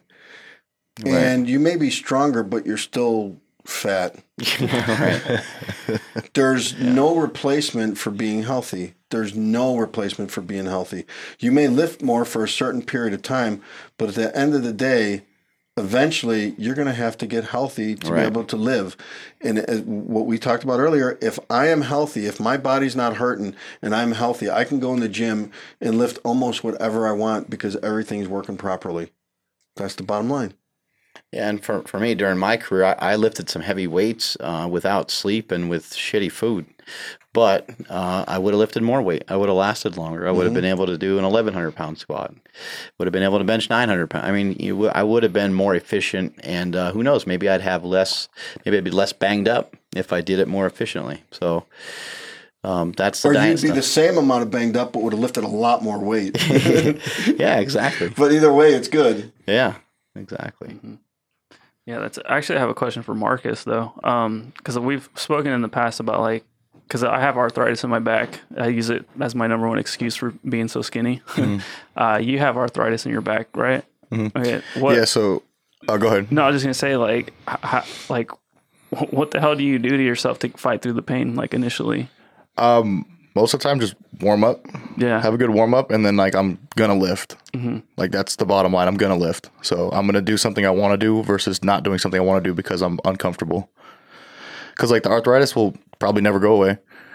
You might feel better from day to day, or be feel worse, you know, with weather or whatever. Like if you had to sit all day. But mm-hmm. I mean, if there's something you want to do, and there's some discomfort versus not doing it and being equally as uncomfortable, Right. Why the fuck wouldn't you just do what you want to do? Also, yeah, that's how I look at it. yeah. It makes I, I don't think there's any like tips or tricks. Well, I'd It's say also too for you, Andrew, just utilize the team. You know, Yeah. and you've been doing that. yeah, But I think you can even do it more often. Come in there, go up to Smokey, say, "What should I do?" Come, come in there, go up to Marcus, go up to me. What what what did we talk do? about earlier? First of all, about the teamwork, exactly what Mark just said. What does Marcus do on his off days? he sets himself up with all these other prehab rehab Mm-hmm. stuff to be able to do what he wants to do. Right. And a lot of that is with, with if it's anything to do with the back, it has to do with uh, core stability and everything stability. So like Stuart McGill stuff and some of the other stuff that Marcus does. The big uh, three. You know, uh, uh, uh, Kelly and what Yes, Jesse right, does, yeah, and what the, that's mandatory because you have a special need.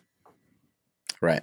So you can't treat it like a regular lifter. You have to pay pay t- special attention to it. Mm-hmm. Marcus gets on the ground and he like rolls the barbell on like his forearms and like on his fat legs and everything, and he just looks like a manatee. He's on on his side, and I always I always have other people check on him. Like, can They you are, check you know, they, they are an endangered species. and uh, I shot a couple videos doing some other stuff in here, and I, I don't even remember what, what it was, but everyone was just so concerned about him. They're like, "What happened to that fat guy in the background? He fell down." yeah, who is that? Barbell knocked him out. and He's I just know, laying man. on the He's floor. Internet's a bunch of fucking haters. They're just jelly. He's he's so thick that he's the same uh, height when he even when he's laying laying on his side. Yeah, it, whether or not he walks through a door straight or sideways, it's going to bump. Something, something's going to bump. I can't help it. Doesn't make any uh, doesn't make any difference. Uh, for whatever reason, some guy named Marco asked Marcus when you're going to start cutting. Uh, cutting. So I'm gonna be like keeping on the diet that I'm on right now and just slowly bring myself down, and then I'll cut two weeks out. You What's your diet looking like right now? Vertical diet. Nice. Yeah. Vertical diet. He's doing Minus the in and out stacked on top of each other. Yeah, he was framed. Mis- he was misrepresented. You know, if, if, if, if he takes it and puts it in his mouth, you are not to blame. Yeah, I don't know. I don't. I'm not a. I'm not a lawyer or anything. I There was know. no video evidence of me eating those. So We just. Uh, I just take some pictures of him here and there and try to uh, send him over to Stan, and Stan gets so excited. And to and to Brian Shaw. Brian Shaw is somebody that gets really disgusted when uh when people aren't like just doing any and everything they can to be the best. He he absolutely just doesn't understand it. As he sh- he should. That, that's his mindset. So He, he'll look at you and just shake his head. He's a total disappointment. It's like what the it's like, well, what did you expect? Of course you missed. So at the, the SD Classic, it was hilarious. Uh, he saw me eating an apple fritter, just fucking fat shame me. that DJ was gross. DJ Webb comes over and there was like this giant fucking donut, and somebody challenged him to eat it, right? And then so he's talking about that, and like Brian's like, "Well, did you finish?"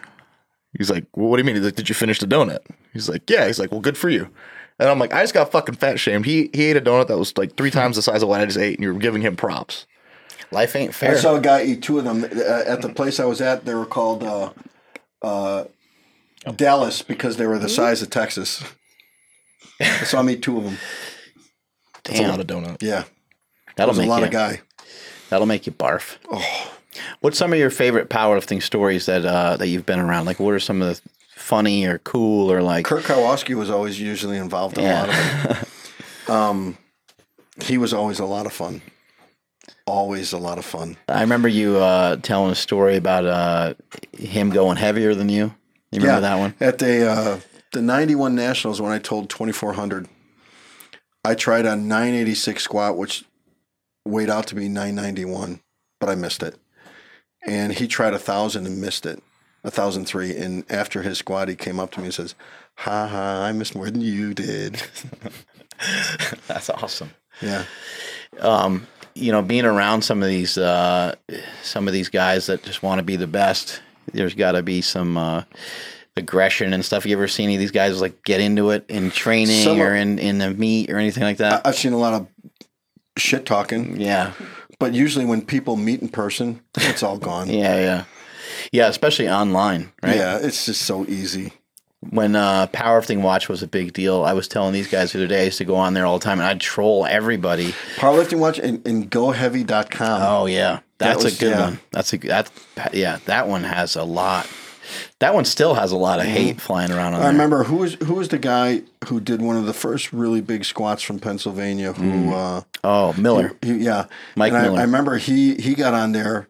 He must have had some bad days, and he was threatening all these people. Oh shit. And these were like friends of mine, so I threatened him back. And then I saw him in person, and he pulled up in Chicago at like a Bench America it was, in this big truck, and I'm sitting on a bench outside, and he pulls up, and he just looks at me, and I look at him. I said, "What?" Hi. Yeah, you're like That what's was up? it. Nothing. It's just bullshit talking Yeah, online. just people just get, people. people get heated and they say stupid shit. I used to go on there and just uh, mess with everybody. Anytime anybody ever did anything, I'd go under there because you didn't have to use your name or whatever on there, right?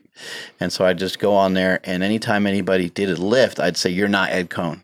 Every time you're not Ed Coan, then people would get mad at me, and they'll be like, why is it got to be about Ed Coan? Can't people be happy for, you know, this guy? He just set a record." and I'm like, "No, he's not it." And I just keep talking shit and talking shit every time. I'd put it on. So you, you built like the Ed Coan hater fan club. Yeah, yeah, yeah. Every time, and then people would say, "This is probably like someone that uh, Ed Coan pays," and like it started course. started all And I didn't even know you then. no, it started all kinds of bullshit.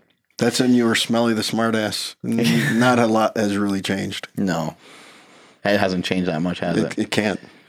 What's your uh, kind of favorite uh, favorite thing that you ever did? Like most uh, thing you're most proud of In, sport? powerlifting, Yeah, Um, longevity and all the friends I made.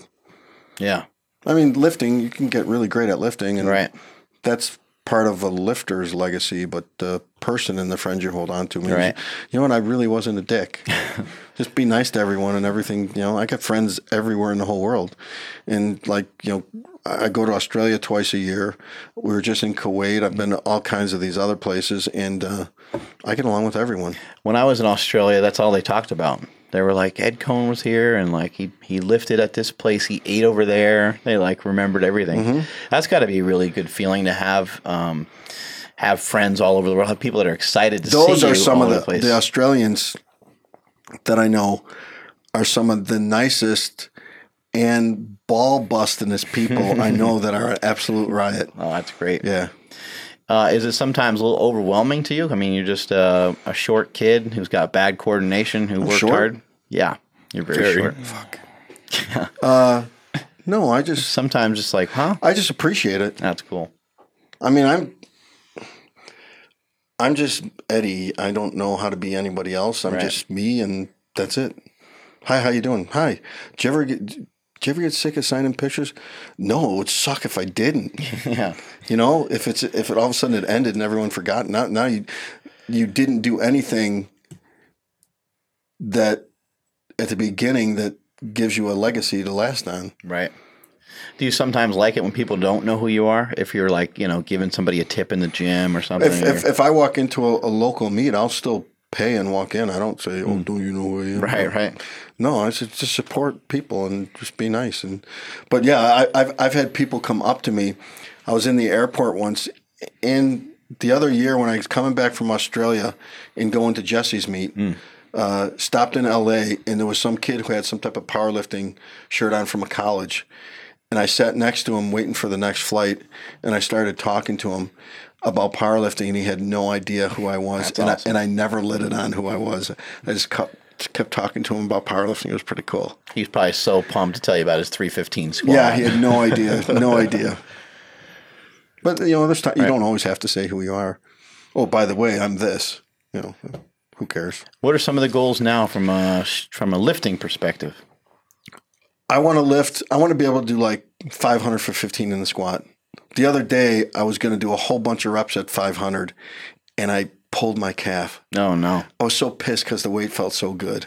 But I just started doing low bar squat again, so I know it was probably a little more lean and a little pressure on it. And it, the, the rest is uh, uh, just you know my my shoulders haven't been the greatest for a while, but they're starting to get better by not benching. Right. So you know what? I'll do incline stuff. I'll do a, a a a bench press machine. I start off by doing flies by activating my pre- pecs because my shoulders were so bad for so long that anytime I benched, my pecs wouldn't work. It just went right, to the shoulders. So my pecs shrunk. So now I start off doing fly machine or something like that first. Now it tells my body, okay, these these this is what's supposed to work now, and then I go on to it fr- from there. And uh, in a deadlift, I can always deadlift some weight. So just having fun. Just uh I just want to look good on. and feel good. right. And lift a little bit of weight. I don't have to lift the moon, but uh, maybe a little small star. Right.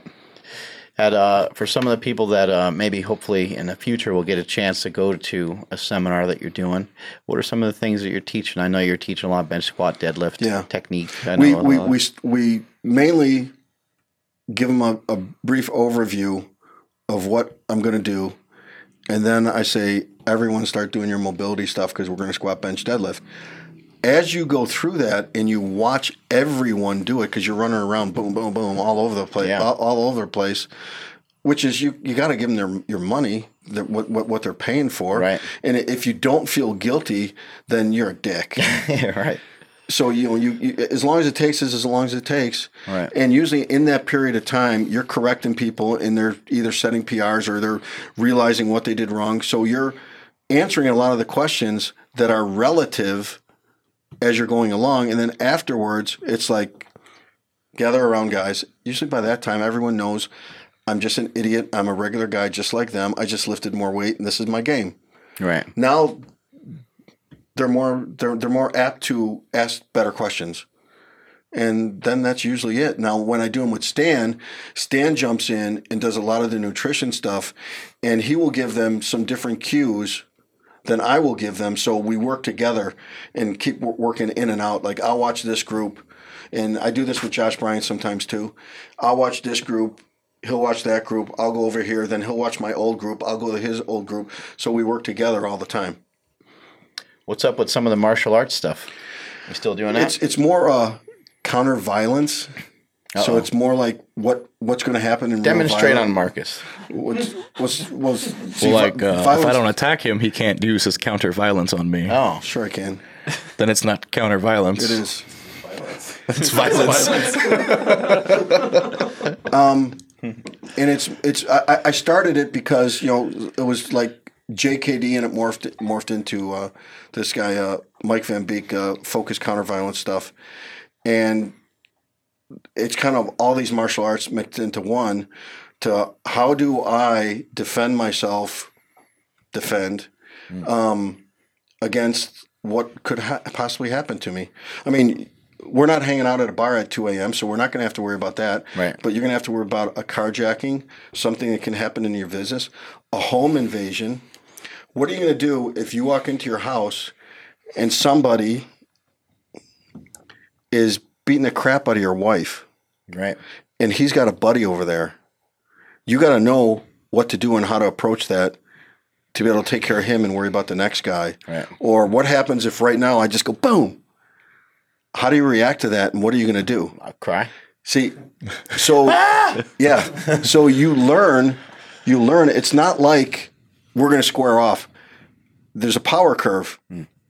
The attacker is always at the height of the power curve, but how do you reverse that? Is Right. to make him on the defensive. Then you get into the stuff, but there's, you know, all kinds of stuff built in, which is some of it is of course MMA stuff, but then when you get into elbows, headbutts, bites, eye jabs, when you learn how to use a weapon, mm-hmm. and then now there the power curve shifts, Right. and that's what you want to do. You, you want to be able to walk into your house at night. You don't want to go to Costco and all of a sudden get jumped. You don't want some guy stomping stomping on your head. You don't want someone. If what what happens if someone busts into the office or something and says, "Give me all your money." Right. You know, well, the first thing is to try to give him your money right. just go ahead, give them out, give them your car, whatever. But a lot of times it's not going to work out that way because violence doesn't have rules. Yeah. So you get into other stuff, and I really like that. But I wanted to be able to move a little bit more athletically again, hmm.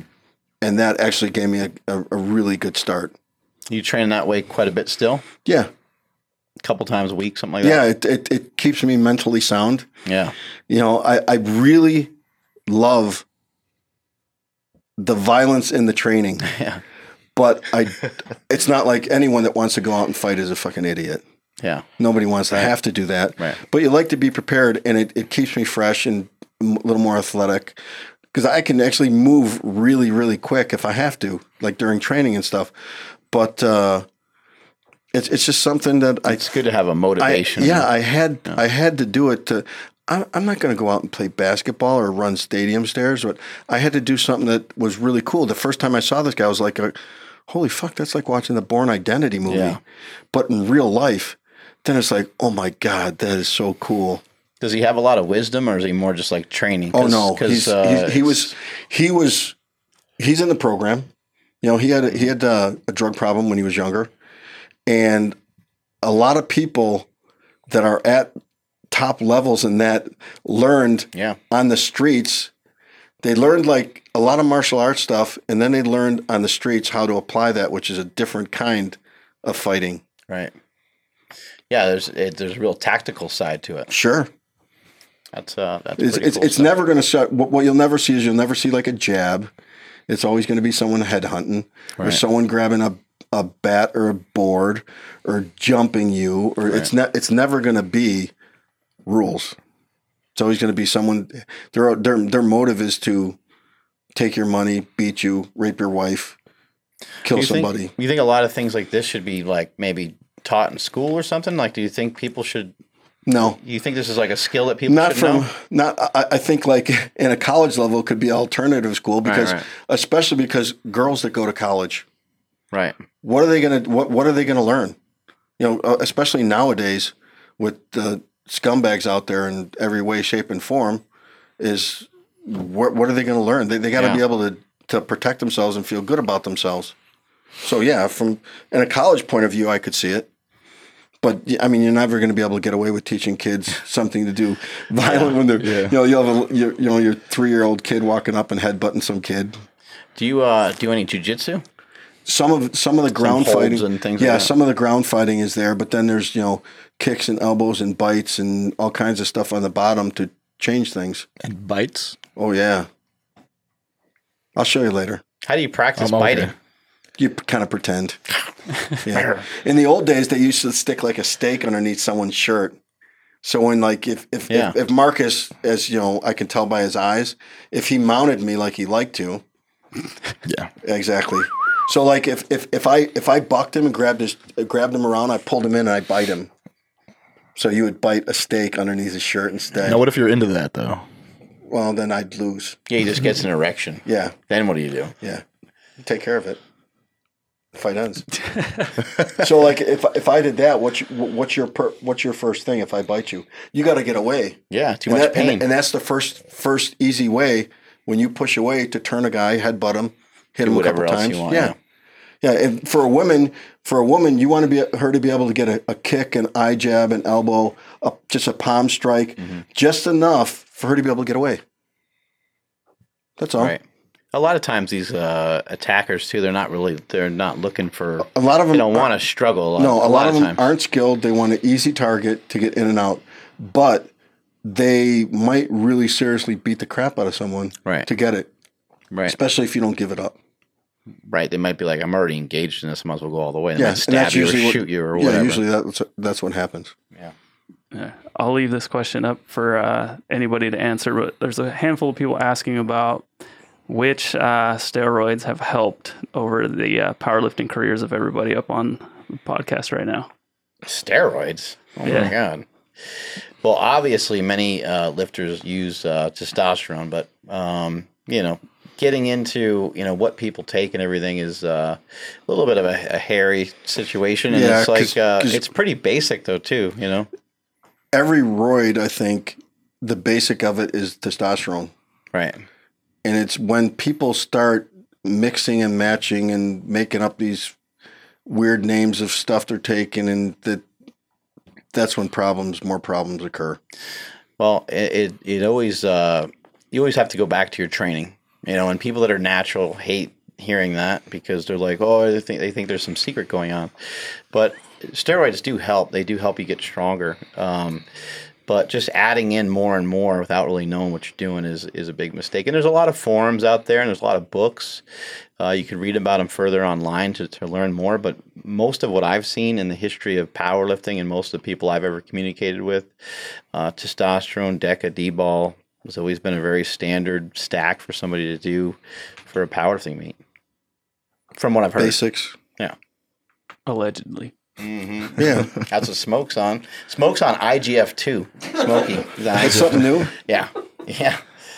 I would say It's you it's it's only grown body hair so far. It's grown from fecal matter.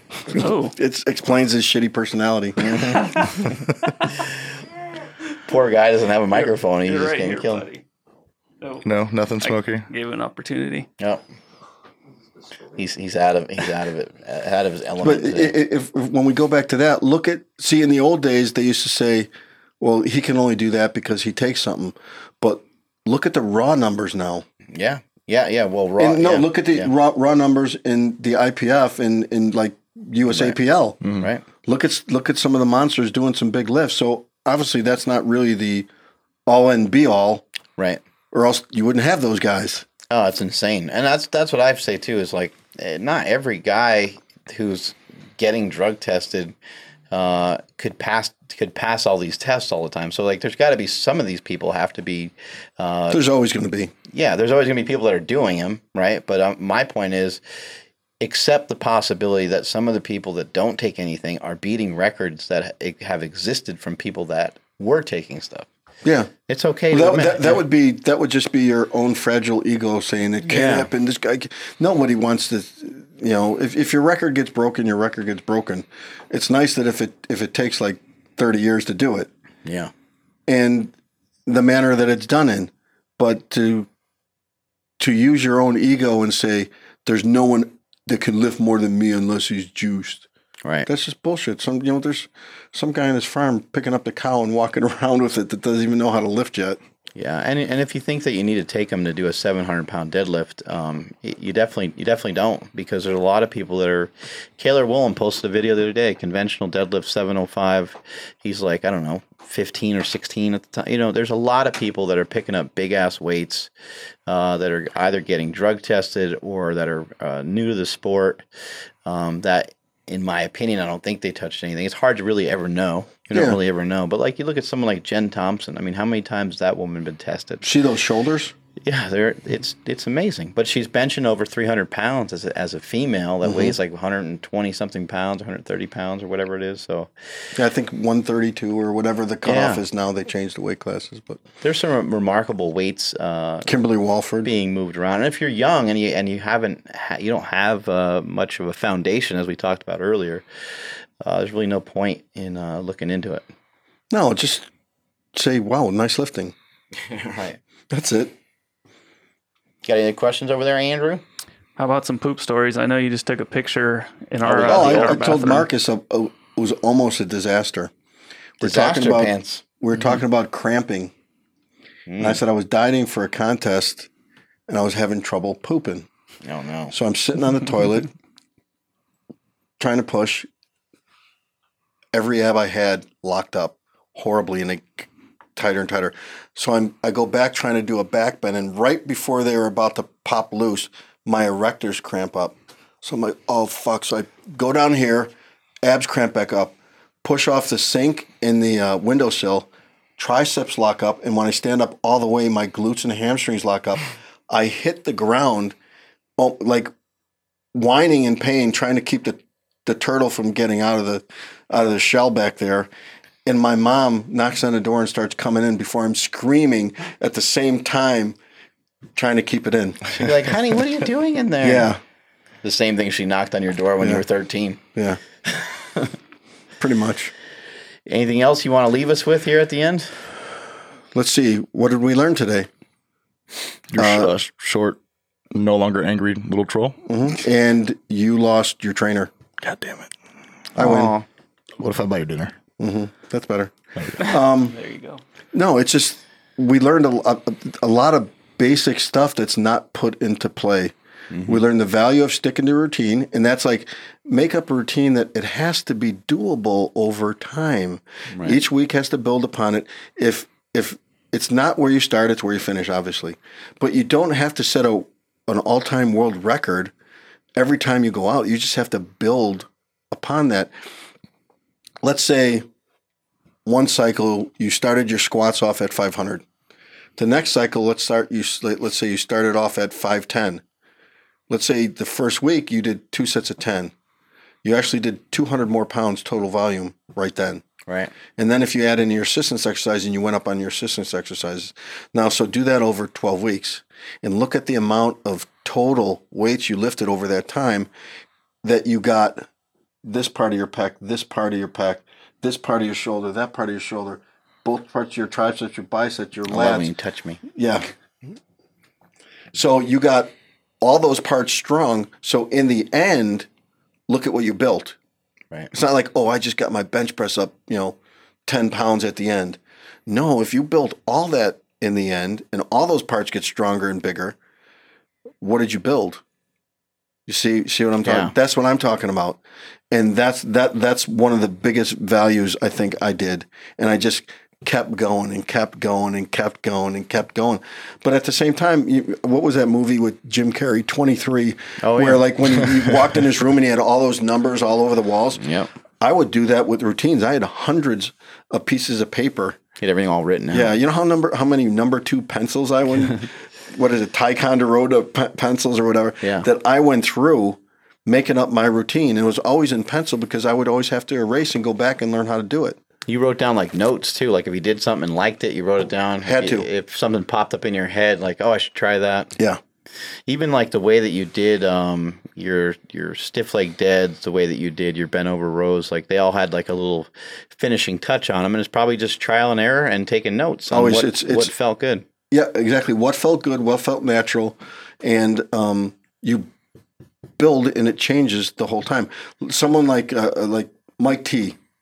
Mike Yeah, Mike Tuchscherer Tuchscherer, is actually uh, like a genius. He really is. and but he's always experiment experiment experiment because there's always going to be a way to get better Right. and that's what we all do it's just the little tweaks that are going to have the biggest impacts What do you think of the new super training gym? This is your first time holy uh, crap visiting this. they got a video of me first of all when i walk in it's not just like this oh we're just going to do business out of a gym it's not like that this is like a real professional place now this is like espn studios which is fucking badass and the the store is stocked and just visually stimulating to watch. Yeah. I think that was Joey that you were looking at. Oh, it, ex- it explains it. Yeah. And um, and then the gym part is enormous. Yeah. It's, it's a good sized gym, isn't it? We got a lot of good stuff. Yeah, but you know, it's not it's not a health club. It's a place where you want to go. You're not going to work out here. You're going to train. Right. So every time you come in, you know you're going to have a purpose, and that's going to be I'm going to bust my ass because I'm in the right atmosphere to do it, and because you guys work as a team and back everybody. There's never going to be a problem, and everyone's always going to fulfill and go after what they want. And I actually went in the back where you have the warehouse part, which holy crap, you got you got some products back there. and I, I stuck two knives out of three. Oh, there you go. Yeah, we got my a, uh, uh, axe or wall. hatchet was fucking horrible. Yeah, we have a wall to throw some uh, Yeah. knives and. Uh, have you ever shot like a bow or anything like that? Before? No. Yeah, we got all that stuff over there too. That's like impossible. I was trying it. Yeah. Uh, Marcus, you probably done stuff like that. Yeah. He's pretty. re- He's, he's Shooting pretty. rats in alleys and he's stuff. pretty redneck. This guy. And that's about it. I mean, I mean, the bottom line is, is if you do everything and enjoy the process, you're always gonna be successful. And Boom. success is at the end of it all. It's not always, you know, just because you miss doesn't make it a s- not a success. As we talked about earlier, there's always going to be reason why you miss. If you miss and make a mistake, if you learn from that right away and correct why you missed, the one or two or three reasons why you missed, that next workout, those problems don't happen. And there might be another one that crops up, but when you keep correcting, you have less things to correct. So in the long run, you're like, perfect. What's your uh, favorite movie of all time? Shawshank Redemption. That's that's a fucking good one. And and you know what? I, I, I have to admit, I uh, love really bad B vampire movies with hot vampire chicks. Almost like a like a Skinamax uh, type deal from back in the day. Not naked vampires per se, but hot, hot, cool vampire movies. I always like those. That's a very weird fetish head. It's not really well. It, I don't masturbate to them. maybe you do. Maybe maybe later. I'm not saying. Uh, what are uh, some uh, words uh, that you lean on? You know, in, in times of need, like what's some advice that you got, a favorite quote? It could be kind of anything in that category, but what's something that uh, has always been been there for you when you needed it? Well, for the anger management part, my dad always said, you know how some people, before they react and do something, they have to count to 10? I want you to count to 20, Eddie. That's great. yeah. And, and besides that, I think, I think That's, I've, that's hilarious. I think I've just learned to relax and be nice for real. It may sound a little bit cliche but I just relax and be nice to everybody, and it made my life so much easier. Yeah, it, it is. It is a lot easier when you're, uh, you know, not always trying to like jockey for position, or you know, you're not always trying to one up somebody. No, or, it's not about that. It's like cut someone down. no, you're just trying to better yourself. Yeah, you're not going to really walk over people and get anywhere because that always comes back and bites you in the ass. right. You just try to get better. This is what I want. This is what I'm going to go after. I make my plan, and now I'm going to execute it. And just like I said, it's just being nice. Treat everyone. Hi, how you doing? What's the problem with that? Any more questions for him, Marcus? Um, no, Marcus, just Andrew. yeah, it's, it's, I got you. Um, knowing everything that you know now, what would you have told your younger self to do anything different? No. Because I think the mistakes I made, I learned from. And in the long run, it made me better. Yeah, that's awesome, dude. That's all I got over here. Is there any lifter, past or current now, that you would have liked to have really gone head to head with in your prime? Um, hmm. Well, at my prime, to be able to use like some of the bars and the weigh in stuff now, I would have loved to be in the mix with some of these guys. Yeah, you would love to see what that looks like, right? 24 Yeah. hour weigh in. Yeah. Um, what was your best uh, your best total? Twenty four sixty three.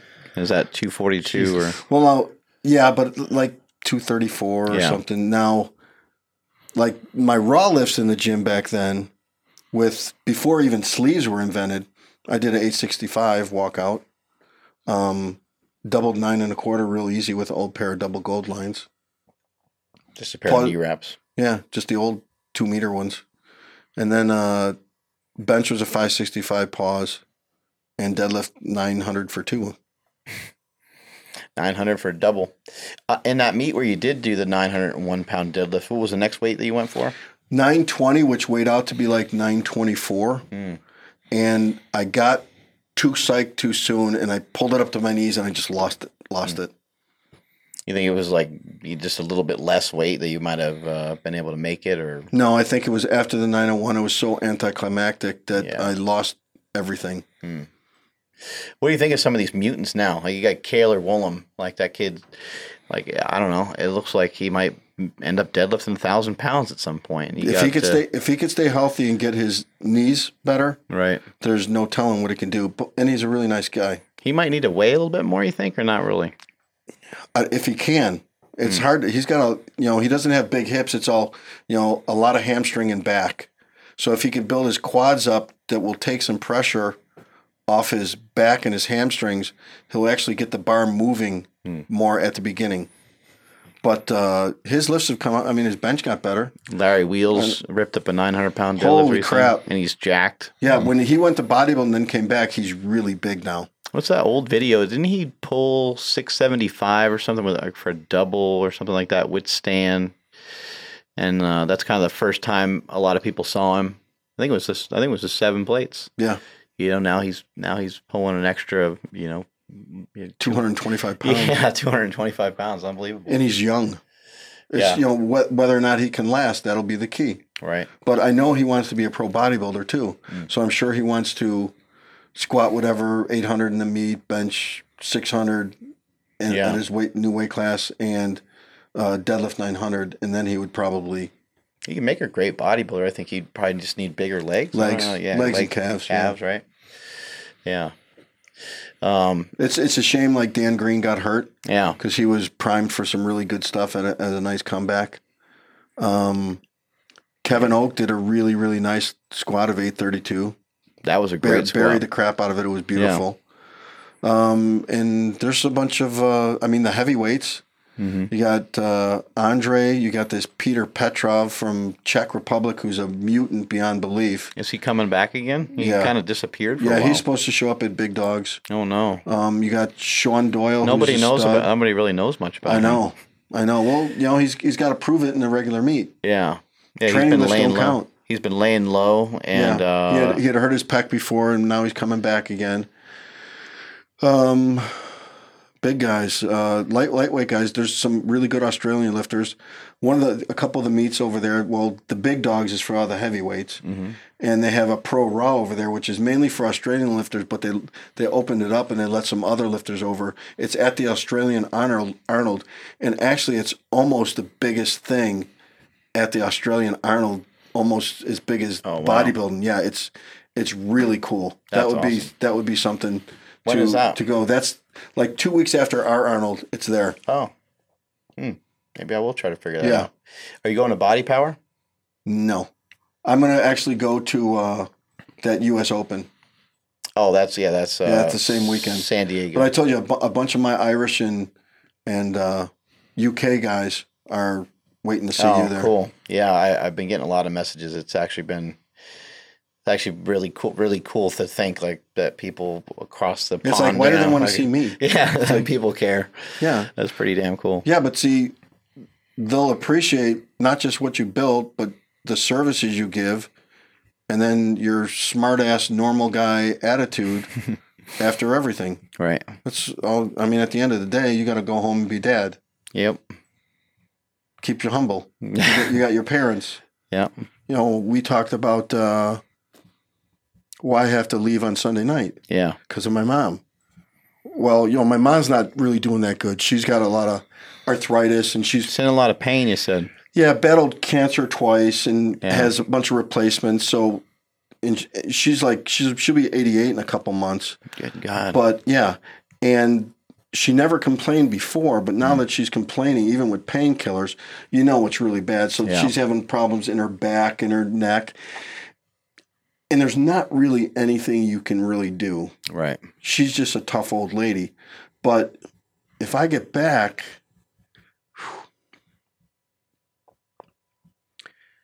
if I get back on Sunday night, fuck this is hard.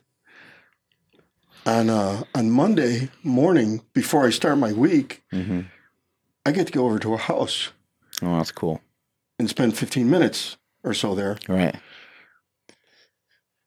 Now you know how valuable. Oh, family is. absolutely. Yeah. If you could spend 15 more minutes, Yeah. Huge. yeah. 15 more minutes, especially, uh, you know, as they're not feeling well. Mhm. You know, it means a lot to you. It means a lot to them. yeah. And, uh, But look at that. If you if if they're not with you anymore, what you wouldn't give. right. That's Yeah. the thing. So then you don't have any regrets, and you know they feel good because they just saw you. They may forget that they saw you 15 minutes after you leave, right. but you know you were there, and that's really really important. Yeah, my son, um, you know, I always tell him, I said, don't let your grandpa be a bad influence on you because my dad always wants to keep my, he wants to hang out with my son, you know, till nine, nine thirty, ten o'clock on a school night. And my wife's always like, where's Jake? Where's Jake? She's like, text him or go over there and, and go get him. I'm like, you know what? I can't, I can't break up the party, man. I, I it's, it's, uh, No, and, and actually, I can, Too guarantee, val- I can valuable. guarantee you all the stories he's, he's telling you. uh, he's telling him the history, but he's also a teacher. right. So he's teaching them him way more stuff that he even he doesn't even know it yet. Right.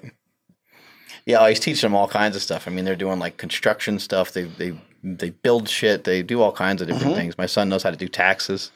There you go. Yeah.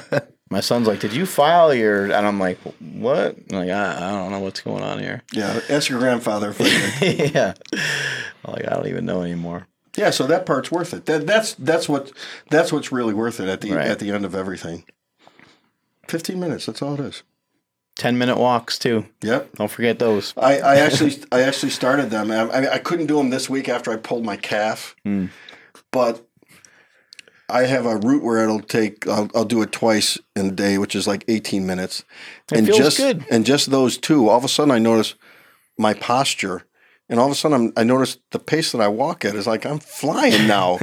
so you really notice, and it clears your your head, and you sleep Yeah. better. Try walking with Andy. You'll feel really slow. She walks really fucking Well, fast. she's got legs like this long. Uh, did you follow Paul Anderson when you were younger?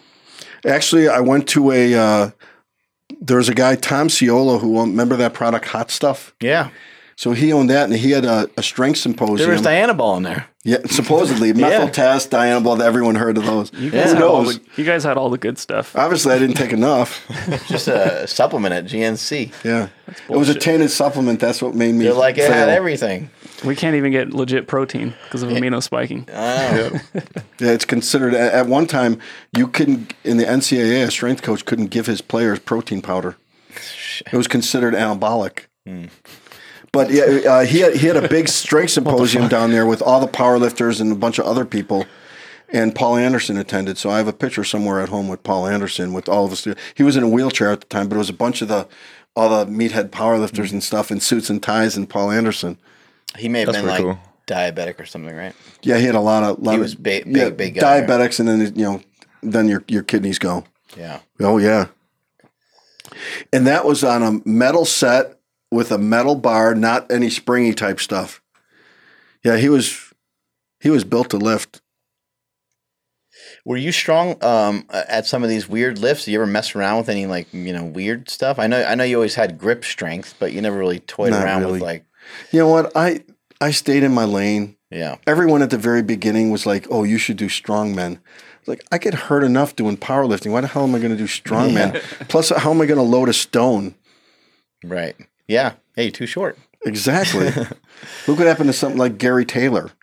yeah you know the the knees and you know Mark Philippi who was just uh, was under 300 pounds and was like six foot six foot one and he Tore blew out his quad tendons. knees. Yeah. Yeah. Had a car following him. And you know, I stood next to Brian Shaw and Thor. Are you kidding? I'm the size of one of their dumps. It's actually very true. Yeah. I, I just love these old school like singlets and stuff that they used to wear. Like Yeah. Paul Anderson always looked like a giant baby. He looked like he was in a onesie. I used to have one of the uh, old Russian ones that was made like of wool. Yeah. Remember Alexeev, the ones he had? That, that's that's His one of the ones I had. yeah, his stomach Actually, one out. of the one of I, at, one time, I'm sure somewhere at the, one of the world gyms in Columbus, they still have the uh, the set that he did the first 500 pounds on. Oh, really? Alexeev. Yeah. That's pretty cool. All right, guys, we're going to run on out of here. Ed's got to get a lift in. We're going to grab some dinner. Strength is never weakness. Weakness is never strength. Ed, where can they find you? um, or, Chi- Oaklawn, Illinois. But I, I my Instagram account, sorry, my Instagram account that I owe to Mark, um, Ed Coan, Eddie Coan, whatever, at Eddie Coan. Yeah, we started it here a couple years ago. Yeah, he's like, give me your damn phone, and then he set it up for me, and uh, on Facebook too, Ed Coan. But that's about it. I think that's really cool because kind of based off of that, obviously your your lifting history speaks for itself. But if it wasn't for social media, it's hard to still have that voice. Yeah, if you didn't, if, if I wasn't on Facebook, if you didn't put me on Instagram, none of the seminars, and there's a vast hundreds of thousands of lifters that really wouldn't know about history or or me. Yeah. So I owe you that, yeah. fucker. Well, we don't owe each other anything because we're Yeah. friends. That's just the way it works out. Yep. Yep. Where can people find you, Marcus? Uh, Filipino Thunder on Instagram. Oh yeah. We're out of here. Bye. See you guys.